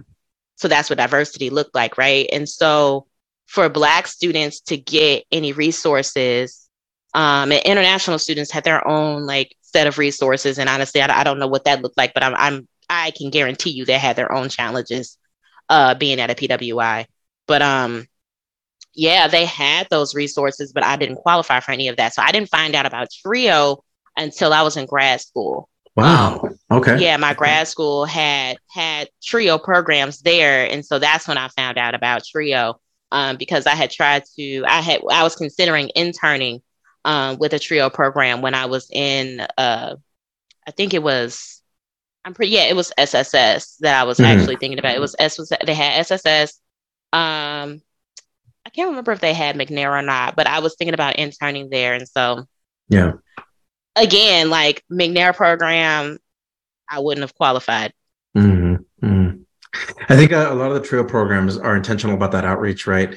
Um, but uh, knowing that that resource existed and you you found out about it in, in, in, graduate school, you must have felt like, oh, so these resources exist for students that um, are that don't have right the resources that that they needed to begin college in the first place. Mm-hmm. Mm-hmm. Yeah, and like I had my own like we had a like I said, we had a version of a first generation program that existed. Mm-hmm. And there was a bit of, and that's where I said I felt like I had a hard time kind of figuring out my social circle because mm. while I had like all this privilege of having all of this exposure and resources to, to college, Mm-hmm. Once you get to that college campus and you're existing as a Black person in a predominantly white space within a system that does not work for you, there are additional resources that you need on how to navigate that space and just the mental tax that it takes to show up to class and to show up and do the things that your white peers are doing, it mm-hmm. is just harder. Yeah. Um, I had a bit of an easier time um, because of all the things that I knew, but it was harder to create uh, stronger social circles because a lot of people's social circles started in these programs. So, like, they were having meetings and going to events and doing all kind of programs and stuff and going to places that I couldn't be a part of because I couldn't be a part of the program. And so I was again kind of left in this weird like middle zone of I don't qualify to get into any of these programs. So like mm-hmm. people are having these experiences and I don't really get to be a part. And so like you can meet people in class and meet people and stuff, but once you have an experience together and you're doing this thing together, it's a different kind of bond that I oh, was definitely. left out of largely. Mm-hmm. And but then also I'm not white so like it, I can't just I can take advantage of like the standard college resources, but those resources weren't created for me in mind. Mm. So you kind of I you kind of when you when you have this kind of experience as a black person, you kind of fall into like this middle child syndrome situation mm. where you're kind of like it's really easy to kind of get left behind because you're not the super high achieving one anymore at this institution because mm-hmm. it's so difficult to do that. Um, but then you're also not at the bottom either, so you don't need as much help. So you're just kind of left to your own devices to figure it out. And um, I yeah, with that, I almost dropped out. I gotcha. Mm-hmm. So, what what was the thing that kept you involved? What uh, were you involved in a lot of college um, activities or things that at least kept you interested? Yeah. So, my first year of college, my grandfather passed away, and I was. Yeah. Well, thank you. I I um I appreciate that. I uh didn't know it at the time, but I was going through my own version of depression, trying to function. Mm-hmm. And um, I just got lost in my own thought. Can you just repeat that question yeah, time? the question is um, what kept you what kept you engaged in college and what were you involved with a lot of things while in college? So after my grandfather passed and I was operating through depression, I got on academic probation. I had a hard time even getting up to show up for class. My grades mm-hmm. went into mm-hmm. the toilet. Um, and then it wasn't until that um, I got a letter from financial aid that said, Hey, so you've lost your financial aid from this Whoa. year out because your completion rate, this is when I learned about completion rates, mm-hmm. uh, is below 67%. And we accidentally made a mistake and awarded you your financial aid for this term. So since it's already paid out, we're not going to ask you for a refund. But for the next term, you will not have financial aid. You'll need to pay all of this out of pocket. And so I had to appeal. So I appealed for my financial aid, didn't get approved, appealed again. You can only appeal twice. And then it did get approved and I got my financial aid back. Once I did all of that, um, my uh, supervisor at the time at the part-time job that I had, um, she had pulled the grades for all of the student workers and saw my grades and was like, your grades don't match your intelligence. What's going on? Mm-hmm. Um, why is your grade? Why are your grades below a 2.0? And so I told her about what was some of what was going on, and she kind of took me on as a mentor, and that's what turned things around for me. She was a black woman, and um, she had previously went to the institution, and um, she really mentored me and like helped walk me out of a really dark space. And so uh, I I started I started back getting more involved. I joined um, some more student organizations. Um, I that when you're on academic probation, there are required things that you have to do as far as like going to tutoring and stuff. And so I made sure to just like I just got really, really just buckled down and just forced myself to do all of those things that they asked me to do to mm-hmm. get off academic probation and to get my GPA up, just get my GPA in good standing, um, and to keep my financial aid. So the first like two to three, the first like year and a half was me like struggling to figure it all out. Mm-hmm. And then like the next year and a half, so like the first three years of just me rebuilding and fixing what I had, what had been was broken. Um, mm-hmm. and then the last two years were me um, performing much better academically, but I had just like settled on the point that I was I was no longer not that I was no longer smart, but I was no longer the high achieving student at the institution, which had its own level of like mental, like did some stuff to me mentally. Mm-hmm. So mm-hmm. I yeah, getting involved and having that part time job and getting that mentor um, really changed things for me. Um, and then I was able to finally kind of find my community. Um, and so that that that turned everything around. But then it was also just me just deciding that like I did not do everything that I did. My parents did not pay for me to go to private school for me to go back home. I'm mm-hmm. not going back home. I just decided I'm, I'm not fucking going home. So mm-hmm. I'm going to stay here, buckle down, and I'm going to get the, and I'm going to graduate. Now, like, had I known about all of the different mental health stuff that I know now, um, I would have been able to articulate to somebody that, like, yo, I think I'm depressed and probably need some counseling or whatever. And like, let's, let's figure this out. But, you know, I just kind of like gritted my teeth and grinded through. Was that mm-hmm. healthy? I mean, probably not. But I'm like, I got the degree. I was like, you know, by any means necessary, I'm getting this degree, period. Certainly. Certainly. Um, in that college experience, was was there anything memorable or anything that stood out to you that you really enjoyed, or just kind of spoke to the, the potential career that you might be having? Um, in high school, it's easier to pinpoint things that I really enjoyed. Undergrad, it's a little more challenging. Was it kind of um, all over the place? Uh, I had I had fun. I went to parties. I had fun. I uh, enjoyed like learning about what career I wanted to do next because higher ed was where I wanted to go. Mm-hmm. Um, but the things that I learned in undergrad was more about what I didn't want and what I didn't want to do and what I would not tolerate. And that's where the social justice wow. advocate was really like activated because Trayvon Martin happened when I was in undergrad.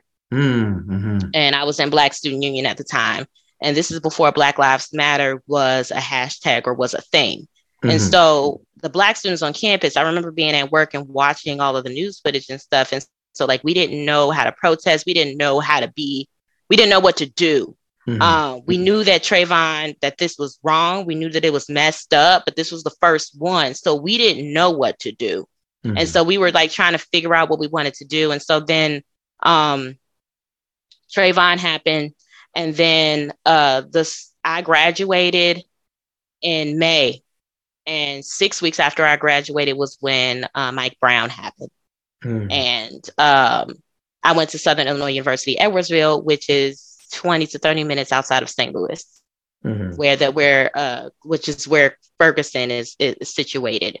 Yeah. And so I remember um, I was also an RA and I also remember a lot of the like, I was really noticing a lot of the racial disparities among staff and among the RAs that were hired and how difficult it was to be hired as a Black RA mm-hmm. um, and how you're treated when you're a Black RA um, and the professional staff that weren't Black RAs. And so um, I definitely made my, my voice be known. Um, at a large event, I expressed my uh, uh, disgust with the racial disparities in my department in a very like public way in front of mm. a hmm. guest speaker that got the attention of the chancellor and the vice chancellor, and that had real implications for the housing department and they had to come up with a strategic plan on how to fix because that it, it, got to the point where like i was interviewed by the vice chancellor other ras were interviewed it, it was a huge thing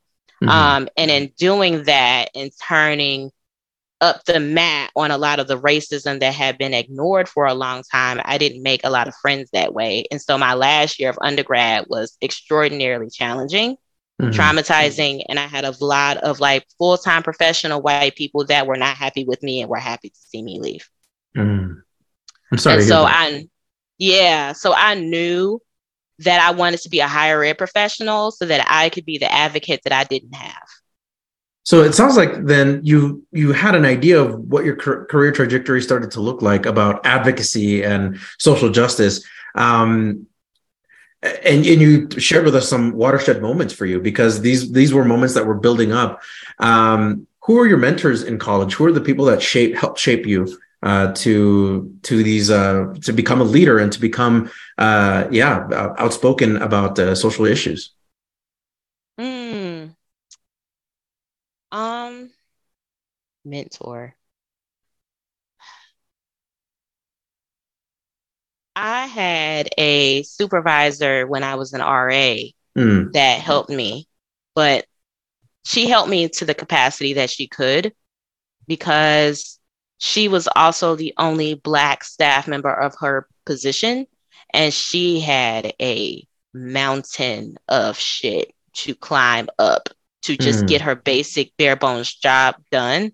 Mm-hmm. And that was and like most of black staff at that campus were overtaxed because there weren't enough staff for the black students that existed for everybody to have a mentor mm-hmm. and so um she was a great supervisor and provided a lot of guidance and then but outside of that i didn't have guidance and mentorship again like i said um the uh, the programs that existed that have built-in mentorship programs and stuff like that were specifically for um, first gen low income. And then the other mentoring programs existed in a space that really didn't take Black students into consideration. Mm-hmm. Um, and so, where my white friends were able to get mentors kind of like wherever through faculty or all these other kind of programs and stuff, I just I, I, I just didn't couldn't access that. And so I wouldn't necessarily say that I really had a mentor when I was in undergrad. I was just kind of figuring it out on my own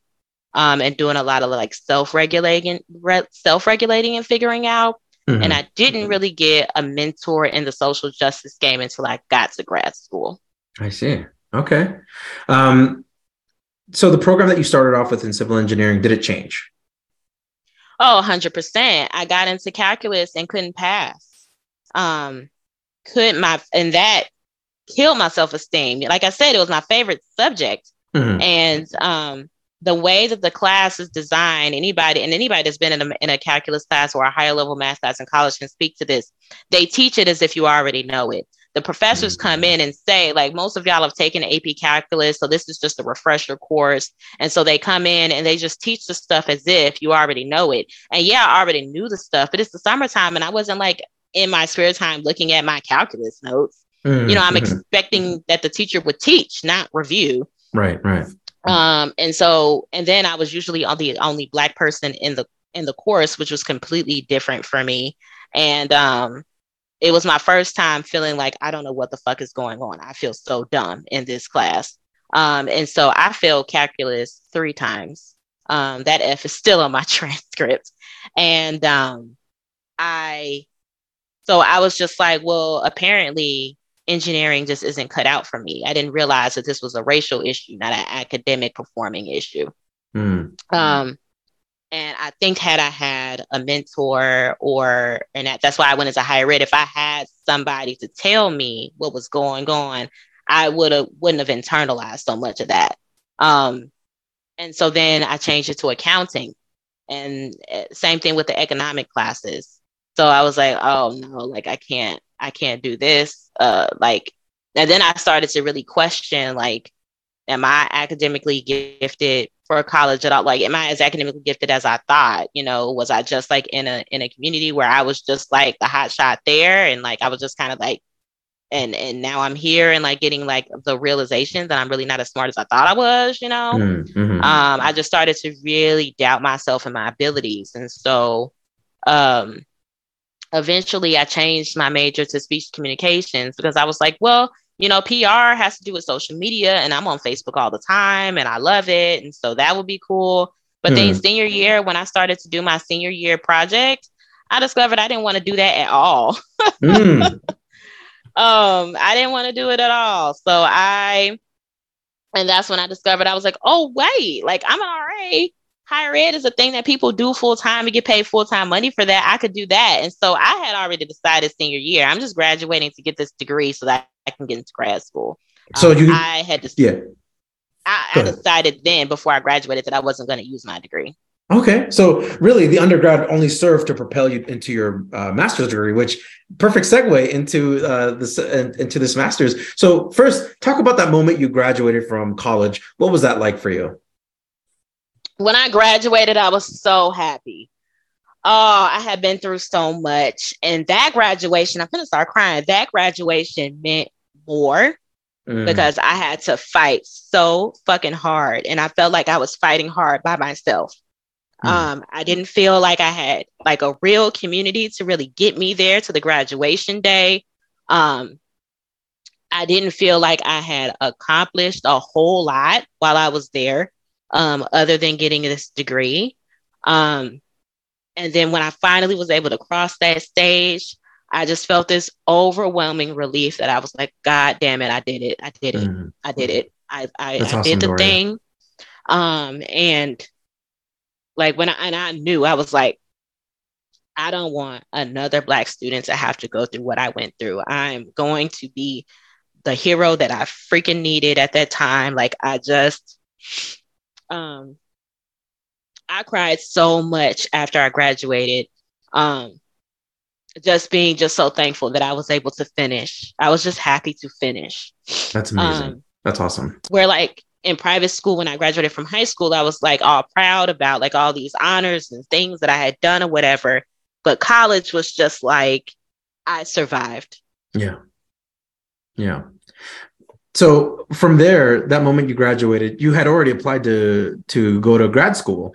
Uh, you decided to go to Texas State University. What inspired that decision that you wanted to pursue more schooling, but somewhere else?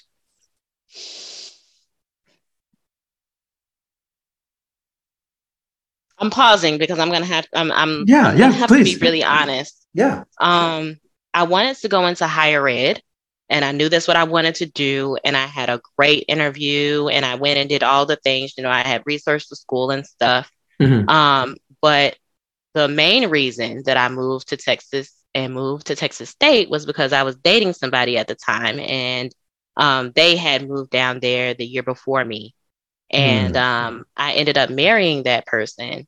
And um, I am now um, less than a week away from our divorce court date.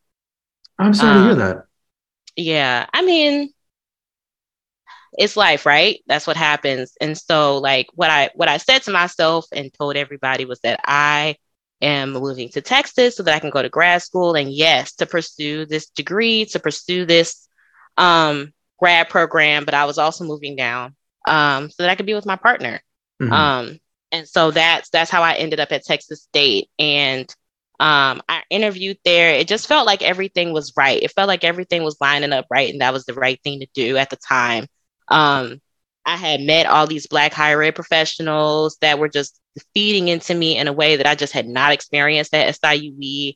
Um, that it was, you know, everybody that was mostly everybody that was working there was like young. The program was like really detailed and intensive, and it was just, it just seemed like the perfect place to be for me as a black person. And then Texas State has had some real legit social justice warriors that have been in the game for a few decades.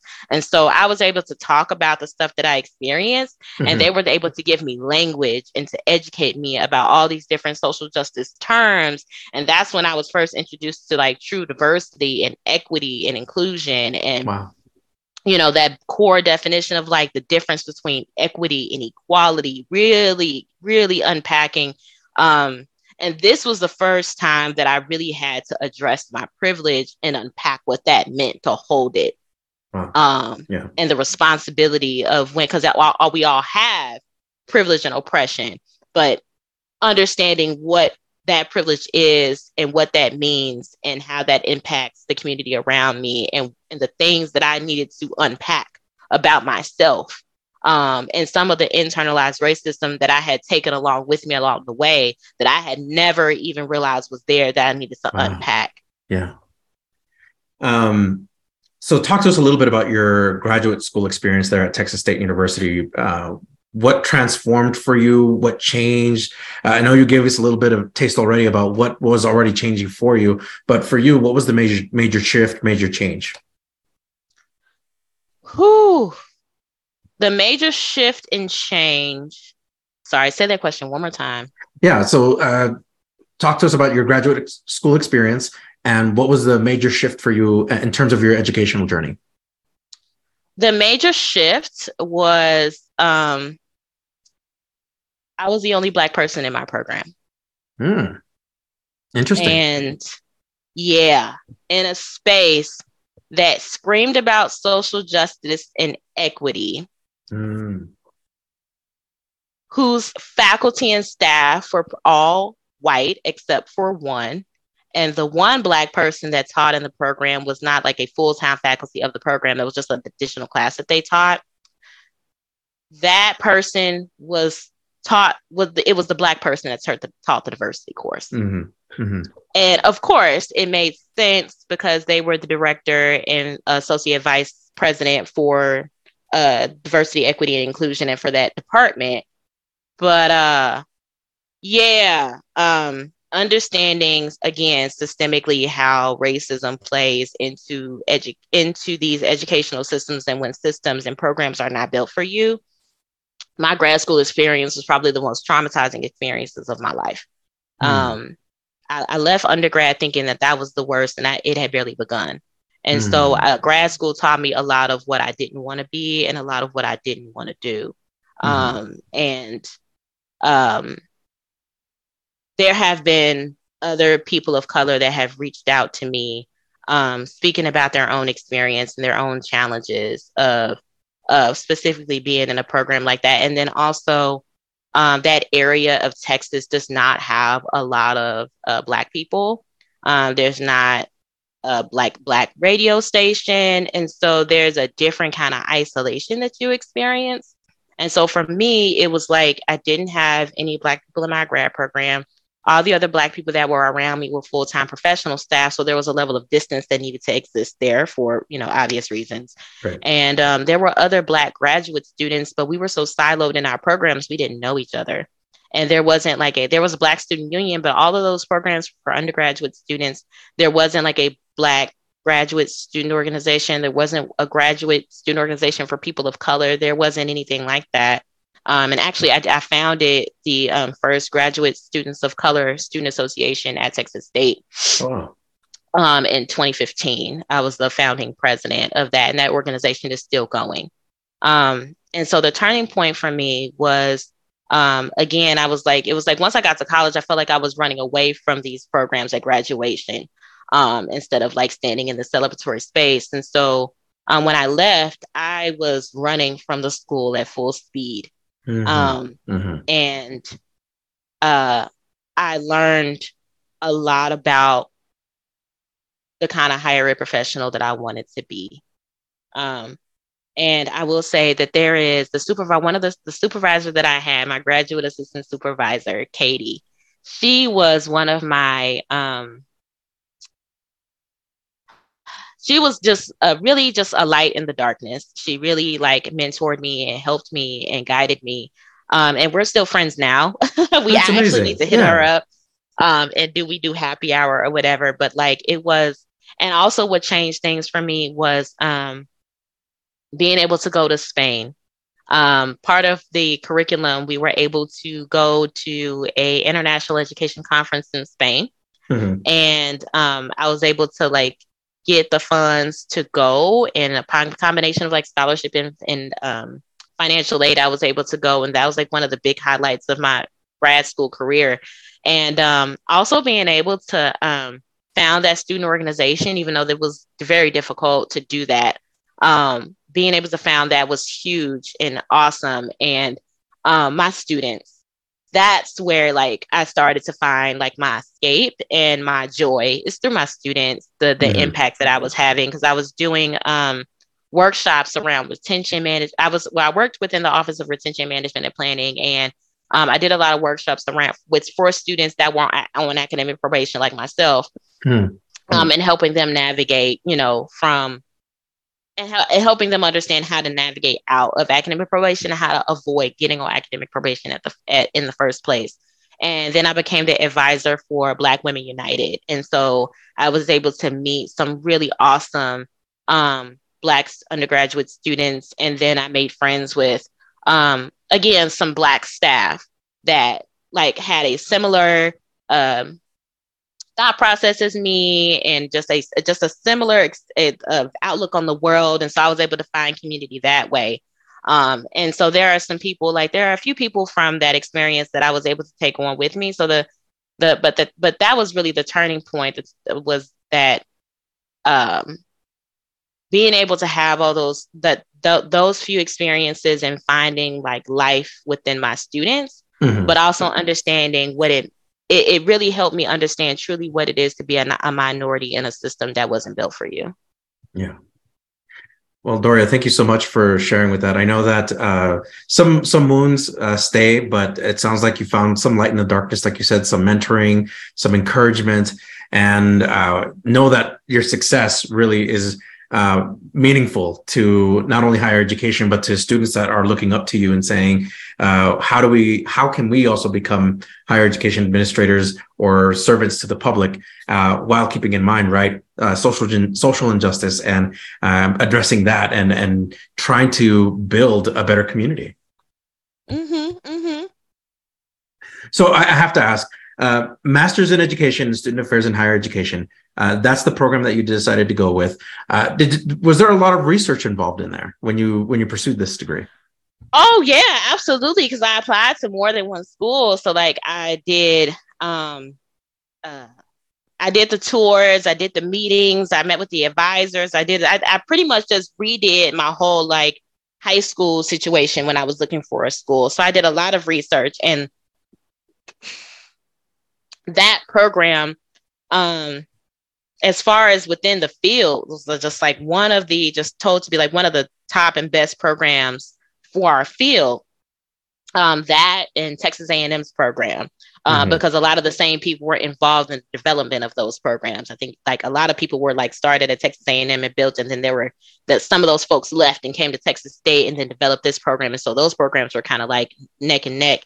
Um, and so um, I did a lot of research and figuring out like where I was going to go to grad school, if the program was going to like be in alignment with social justice and all these different things. Um, the the I did all of that research and stuff my full my whole senior year of mm-hmm. college. So my whole last year was pretty much just a rinse and repeat of my senior year of high school of just applying, going through the things. But at that point, I knew the steps high school had taught me that already. I know mm-hmm. how to mm-hmm. get through these steps. I know how to make these appointments. I know the things that I need to be doing. I had made myself a to-do list, a task list, and was able to get admitted.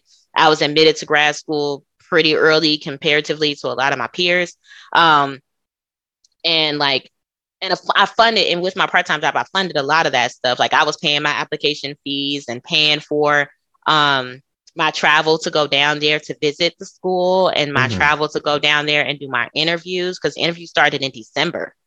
So I had applied for the program well before that and had got selected to interview. So I, I booked my flights, paid for my stuff, flew down there, did the interview, did all the stuff, flew back, and then all the all the phases after that, I was just busy the entire time, um, figuring all that out.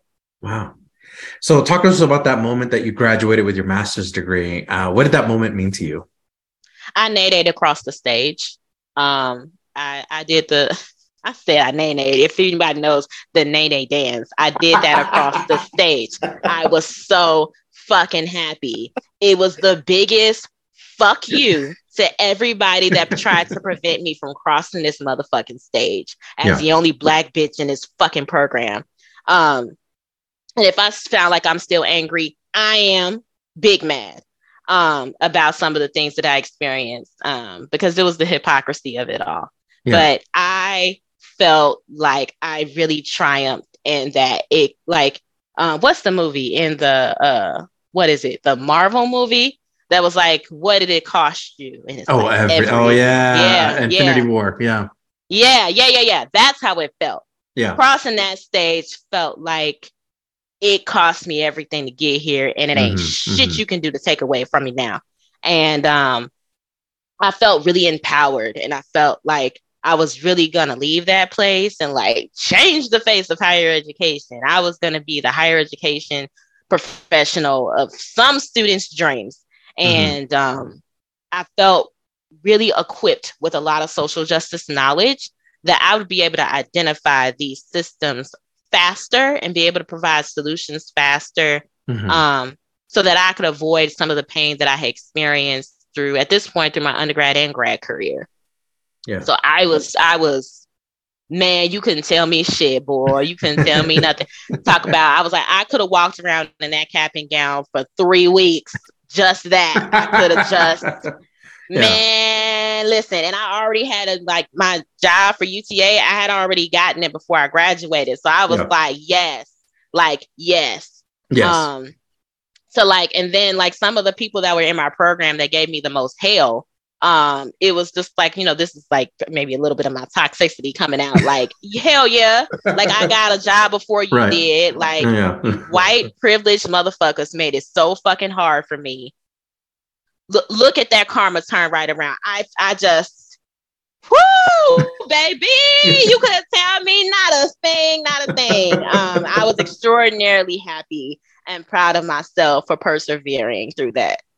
Awesome. Talk to us about your work experience after graduation. Uh, you said you already had lined up a job before that, and now you you you've been doing it. So yeah, talk to us about that so yeah so then this is where i transition into actually doing the work right? Like mm-hmm. theory to practice. And so i got my job at uta and um that was a different experience because i was not the only black person on the team. There are actually quite a few people of black people on the team and there were black people at the on the interview committee. And i was like okay. Whoa. yeah um, and then there were other people of color, which was a new experience. I said, we got people that are not black, but also not white at mm. this table too. What? what? I'm working here. I can't wait. And mm-hmm. I had mm-hmm. already did research at U- of UTA and their um, diversity population. Um, because I was like, vowed, I was like, never again. Y'all not gonna get me again. So I was like, okay, is this place diverse? Yes, it is. Okay staff is diverse? Yes, it is. Okay, great. Wonderful news. Wonderful news. And Wonderful. then it was all these women in leadership. I was like, oh God, thank you, Jesus. it was worth it. Um, and so I got there and I learned a lot. And so like I think I went through just a lot of the um the things you go through coming being fresh out of a grad program. Certainly. And you're like, theory is important, so we need to implement it into everything. And it's like, hold on, slow down, Shadi. Just learn how to deal down. You know how to like, you know, like do the basics. Um, but I was like, so I went through some of those just like entry level job transition stuff of just yeah. understanding like how to do my job and how to function within an actual role that like wasn't like based in like theory and hypotheticals and stuff like that. Um, and so that was and then admissions was where i got my start in undergrad. So it felt very full circle. Like okay like i'm back in admissions. I'm kind of back home in a very different environment. Mm-hmm. um i had moved to obviously i moved to dallas. I was living in grand prairie at the time and there was just way more black people that lived in the area. So there was more stuff to do and i had given myself some time in between graduation and starting that job. So i had like a nice little break where i had moved out here and i was just doing a lot of nothing mm-hmm. Um, so it was just like, especially that first year, just felt like, like, yes, I made the right decision. Now, were there challenges? Yes. were some of them based in race? Yes. because an admission counselor, you have to do what? Travel to different cities to recruit high school students. Yeah. Yeah. Outside of Dallas, sometimes in towns that don't like black people very much. Oh my goodness. Right. And I'm from Chicago, so I don't yeah. know about all of the different racism towns in Texas. This is some different kind of racism. They mm-hmm, will really mm-hmm. kill you. Not that they won't really kill you in the north, but in the south, this is this is this is different. Yeah. So yeah, yeah. there were challenges around that that we I had to work through and figuring out how to work through that with my supervisor. That was her first time really having to grapple with like beyond training you on how to do the job as a supervisor, I have to be able to see like you I can't be colorblind. I have to see that you are black because the real the, the reality is there are some cities as an admission counselors that I cannot send you to. Mm.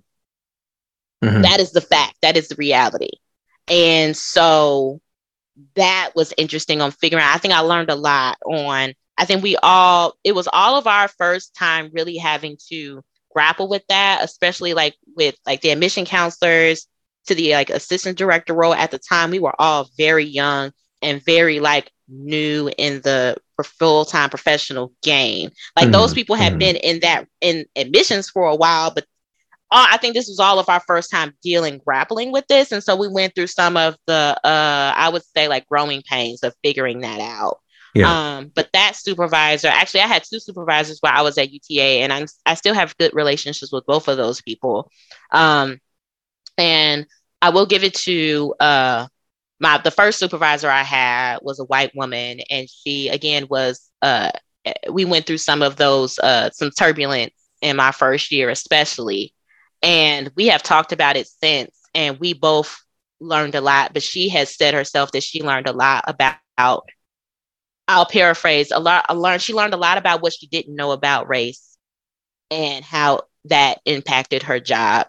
And wow. she has grown a lot as a professional from that experience. And so, but and I mean, I did too. We both, we all did. We grew a lot from that experience. Um, there was a, a I think the turning point for both of us was probably when I um, went to, uh,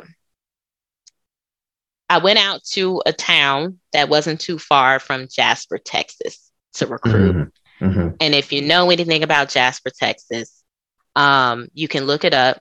In the 2000s, there was a black man that was taken and tied to the back of the pickup truck, and he was drug alive um, until he was not anymore.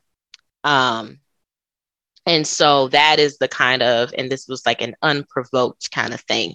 Mm-hmm. And so um, maybe you put a, a, um, a trigger warning right, right before I say this. Oh, oh yeah, yeah, yeah, yeah. But um, so that that was so I was sent to a town that wasn't too far from there. It was Vidor, Vidor, Texas, was where mm-hmm. this. I'm pretty sure was where all this happened. And so um, I went to a high school and I went and I experienced a lot of like overt like 1950s racism.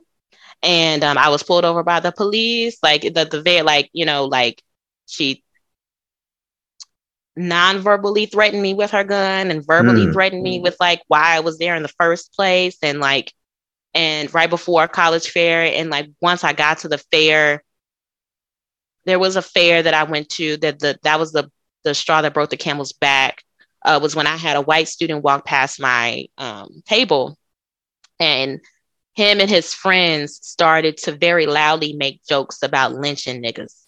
Mm-hmm. And so that was when I, and so like I was bawling when I went to that car. I called my supervisor. I was just like, I can't, I'm so scared. I can't do it. And so she um, went through the steps of figuring out how to get me back. Um, and so I left I went I went back to the hotel and then I left that morning um, and came back to campus and I didn't finish that because I was supposed to be there for a week. I think I was only there for two days. Um, and I think that was a huge turning point for both of us. But then shortly after that, I ended up tr- transitioning into a different position um, because admission counselor, that's an entry level position, and that's like you're not supposed to stay there for you know that long. So right, right. shortly after that, I mean, that did contribute to to why I ended up transitioning out um, because it is just dangerous to be an admission counselor as a Black person. And that didn't change over the pandemic. Mm. Um, you really have to know where it's safe to drive, what roads are safe to drive on. And um, if you're going, going to be in big cities, you know, that's fine. But it's when you get into the outskirts and it's getting outside of the big cities where you have, and Texas is a huge state. Mm-hmm. So um, it, it, becomes challenging. But um, yeah, I, I learned a lot from that role. And it was, um, I'm still very connected to a lot of the people that work there. Um, and most of those people have gone on to like get higher positions and do great things. And um, it's always really nice when I see some of them now um, yeah. in the stuff that we're doing now and talking about that that world of UTA at that time when we were there. So yeah.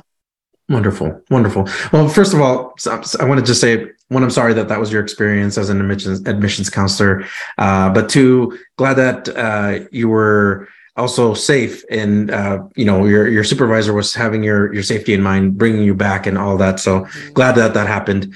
Um, and still unfortunate that we're having to deal with this in this day and age, as, as we were talking about earlier, right? Like a lot of things that carried over from yesteryear that still we're still grappling with in, in modern age, which mm-hmm. still I am mind blown that we're still having to deal with that.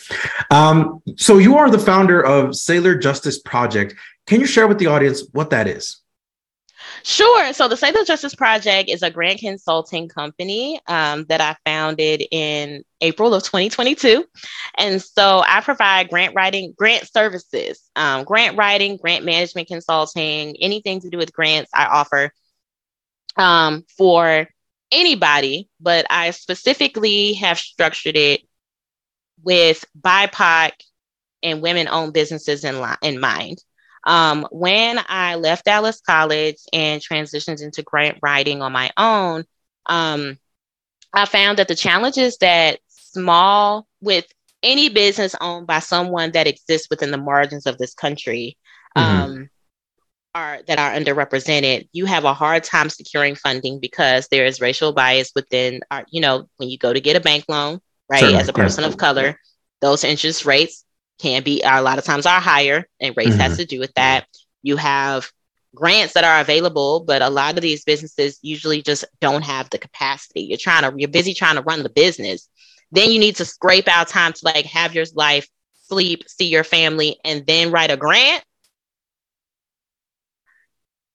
It's not that people, some people don't know how, it's that they don't have the capacity. And then mm-hmm. the other part is that some people don't know how. Like if you're yeah. great at selling t-shirts, maybe writing is not like your strong suit, right? But that's not what you're like your your thing is selling t-shirts. So you should just be good at that. You don't have to be good at writing a grant because you own business. And so that's where grant writing comes into the fold. And so um, I do um, grant writing for those businesses to help them secure funds, um, to expand capacity, um, and sometimes to just get started, just to have some funds to like buy a Zoom account. You know what I'm saying? Yeah, like, yeah. you know, just to p- purchase like the basic bare elements of what you need. But then I also like write grants for, um, you know, and on a larger scale. Um, um, federal, like, you know, the, my first experience was really like working. I mean, I didn't take the lead on that. I just kind of helped with that one, but was at uh, Dallas College writing the TRIO SSS grant. Wow. Um, yeah. Because you know, like when you when you work as a staff, when you work under that, um, when it's time to rewrite, most of the time you have some involvement in that process. So um, yeah, that's how the social justice pro- the Sailor Justice Project came to be. And then a lot of times people ask like about the name. The Sailor Justice Project, the name came from my love of anime. Mm. Um, I was gonna Sailor ask. Moon. Sailor Moon was my introduction to feminism. And um, I didn't know that at the time, but you know, you have these um, all women that are the main characters that are fighting and winning the day. And the man is the one that comes in kind of as the, you know, attractive sidekick, you know, to help to throw a rose and help some stuff out.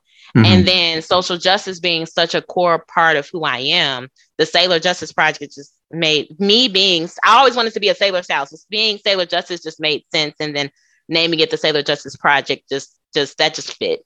That's a, uh, that fits so well. So, um, are there any folks that you would like to recognize on this podcast?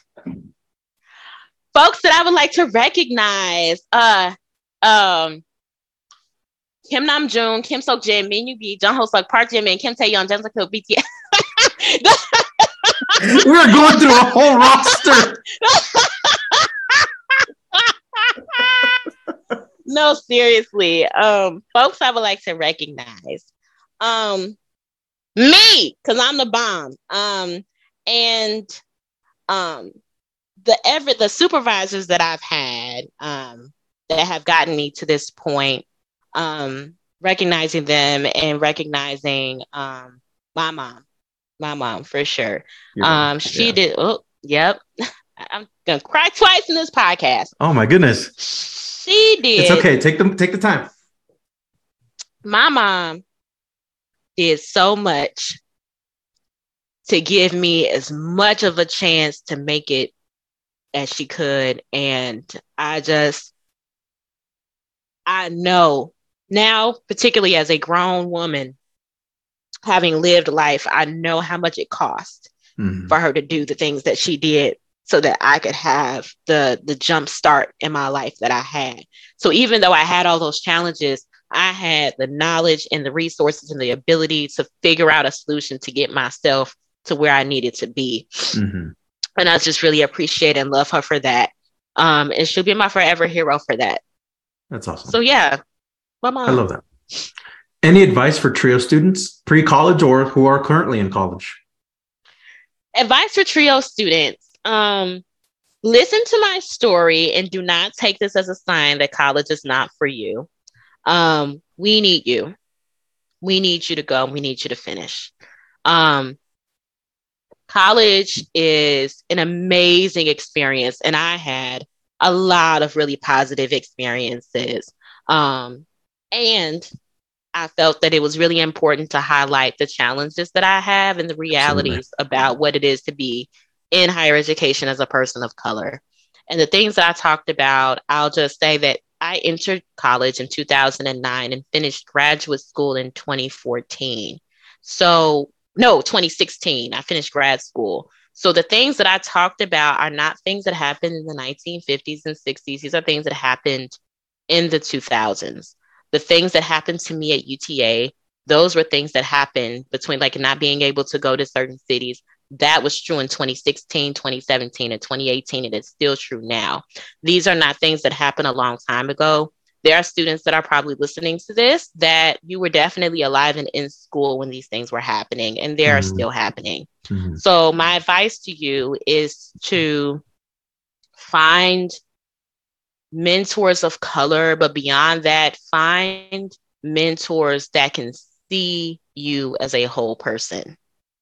Um, and be cautious of people of color that give you advice to assimilate into the white culture as a mm-hmm. solution to anything. Mm-hmm.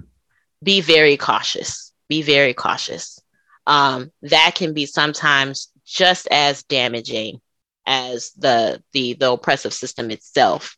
Um, get loud about your experiences. The student voice is the most powerful one, and I think that is something that I did not realize. And people say it all the time. But if you hear anything on this podcast that I say, hear this your voice is the most powerful voice in that bitch, period. I love that. Speak on it. Speak love on your that. experience. Get on TikTok. Speak on your experience. Don't do like me and wait until you're way beyond after the grad program to talk about your experience. Talk about it while you're there. Because if students are saying it, staff, our hands are tied to a certain degree. So there's advocating and things that we can do, but there's a lot of red tape and there's a lot of stuff we can't do. You all have freedom to do things that we can't do and say things we can't say. Use that to your advantage. It'll serve you. Fantastic. Any words of wisdom for trio professionals? For trio professionals, um, my heart goes out to y'all. I love y'all so much. You do so much work and so much of it is unpaid. And so many of us are so underpaid and so underappreciated. And a lot of times, grant funded programs are kind of put over in the corner because it largely people don't really understand grants. So, what I'll say to them is um, I'll speak to TRIO directors specifically. Um, when you are rewriting your grant, don't just rewrite to get the funds, rewrite in abundance. Really evaluate your salary staff and make and, and see what you can do to not just make your the salary um we don't want to live just above the poverty line right mm-hmm. so like what can you do in rewriting when it's time to rewrite how can you write in salary that is sustain able to have sustainable staff and that provides a quality of life that you can sustain staff because one of the challenges about higher ed in general but also within grant funded programs and trio is that it's hard to sustain staff when you don't have a salary that can sustain you mm-hmm. and so you mm-hmm. have all this turnover and students don't get the quality of care and so I would say I would challenge directors to look at grants that have been funded, you know, maybe for 10 or 15, 20 years that have been in the game. Really look at that with a critical lens and see like what are some areas where we really need to change, particularly after the pandemic. Um, and to uh, get out of the trio bubble. The trio bubble is a wonderful, warm place sometimes, and sometimes it's not. It yeah. But um, I think higher ed, we really suffer a lot from silos. So get out of your silo is the advice I would give any higher ed professional. Get out of your silo, understand uh, all the different departments and things, and uh, know that the impact that you're having on these students is a lifetime impact. Um, and you hold the keys to some of the most precious people that we have. And without you there are a lot of first gen students that that will that wouldn't graduate otherwise. And so you are doing such powerful and amazing work that a lot of times feels thankless um, and i want any trio professional that's listening right now to know that like i don't know you but i see you mm-hmm. and i see the work that you're doing and I see what it costs you. I see what it costs your family. I see what it costs on a day to day. I know I've lived it. And um, and I know that in higher ed we're like we do it all for the students, and it's it, it's sometimes it's like you do it for the students at the cost of your own mental health and at the cost of your own well being. And so, if you're particularly if you're a new professional, but any professional in Trio um, or any grant funded program, I would say really look at your systems because a grant that's written that's another system. How is this system participating in the oppression that we say that we're trying to undo? And how we can can we undo that within what we have within our control which is that grant? Yeah very good i like that oh and also sorry one more thing uh to university presidents read the fucking grant i like that that's that's a good good piece of advice for any institutional leaders read it once, just one time, if you could. Wonderful, Doria. That Thank would you. be awesome. Yeah, absolutely. uh, so I, I, love this structure of this next question. So I'm, I'm curious as to see how you're going to go with this. Uh, what is one word you would use to describe yourself? Just one word. One word. Mm-hmm. Sorry, I'm limiting you to just one word, like mm. the one track from BTS. I'm sorry. I know, right? Um, Tenacious. Tenacious. I love that. That'll be the title of the podcast. Mm. Tenacious Doria Wormbly. Yes. That's why I asked the question. That's why I asked the question. I ah, okay, I see how you how you just advised me right there. I see what you did. Okay. I recognize what you just did. Great. That was great. That was great. Okay, okay, okay. Yes, yes. Tenacious. Awesome. I love it. I love it. Doria, it has been an honor to host you here. I, I hope that you consider coming back onto the podcast soon uh, and that we could have like a panel discussion with you and some other administrators to talk about Trio, to talk about experiences and all of that. Would you be open to that? Oh, 1000%. Hell yeah. Another excuse to talk about Trio and my experiences. Yes. Do I all need right. another opportunity to open my mouth and talk? yes. I love it. Uh, so Doria, the, in, in the podcast, we we have a, a, little bit of a tradition going on. So what we do is we have the guests sign off. Uh, do you care to do the honors for us? Sure. Okay. So let's see. Um, so my name is Doria Wormbly. I am the CEO and founder of the Sailor Justice Project and a forever higher ed professional. Um, I love students. I believe in education, and um, I think that we have enough people that are on the ground doing the work of social justice. We can really turn shit around. Um, and Trio works.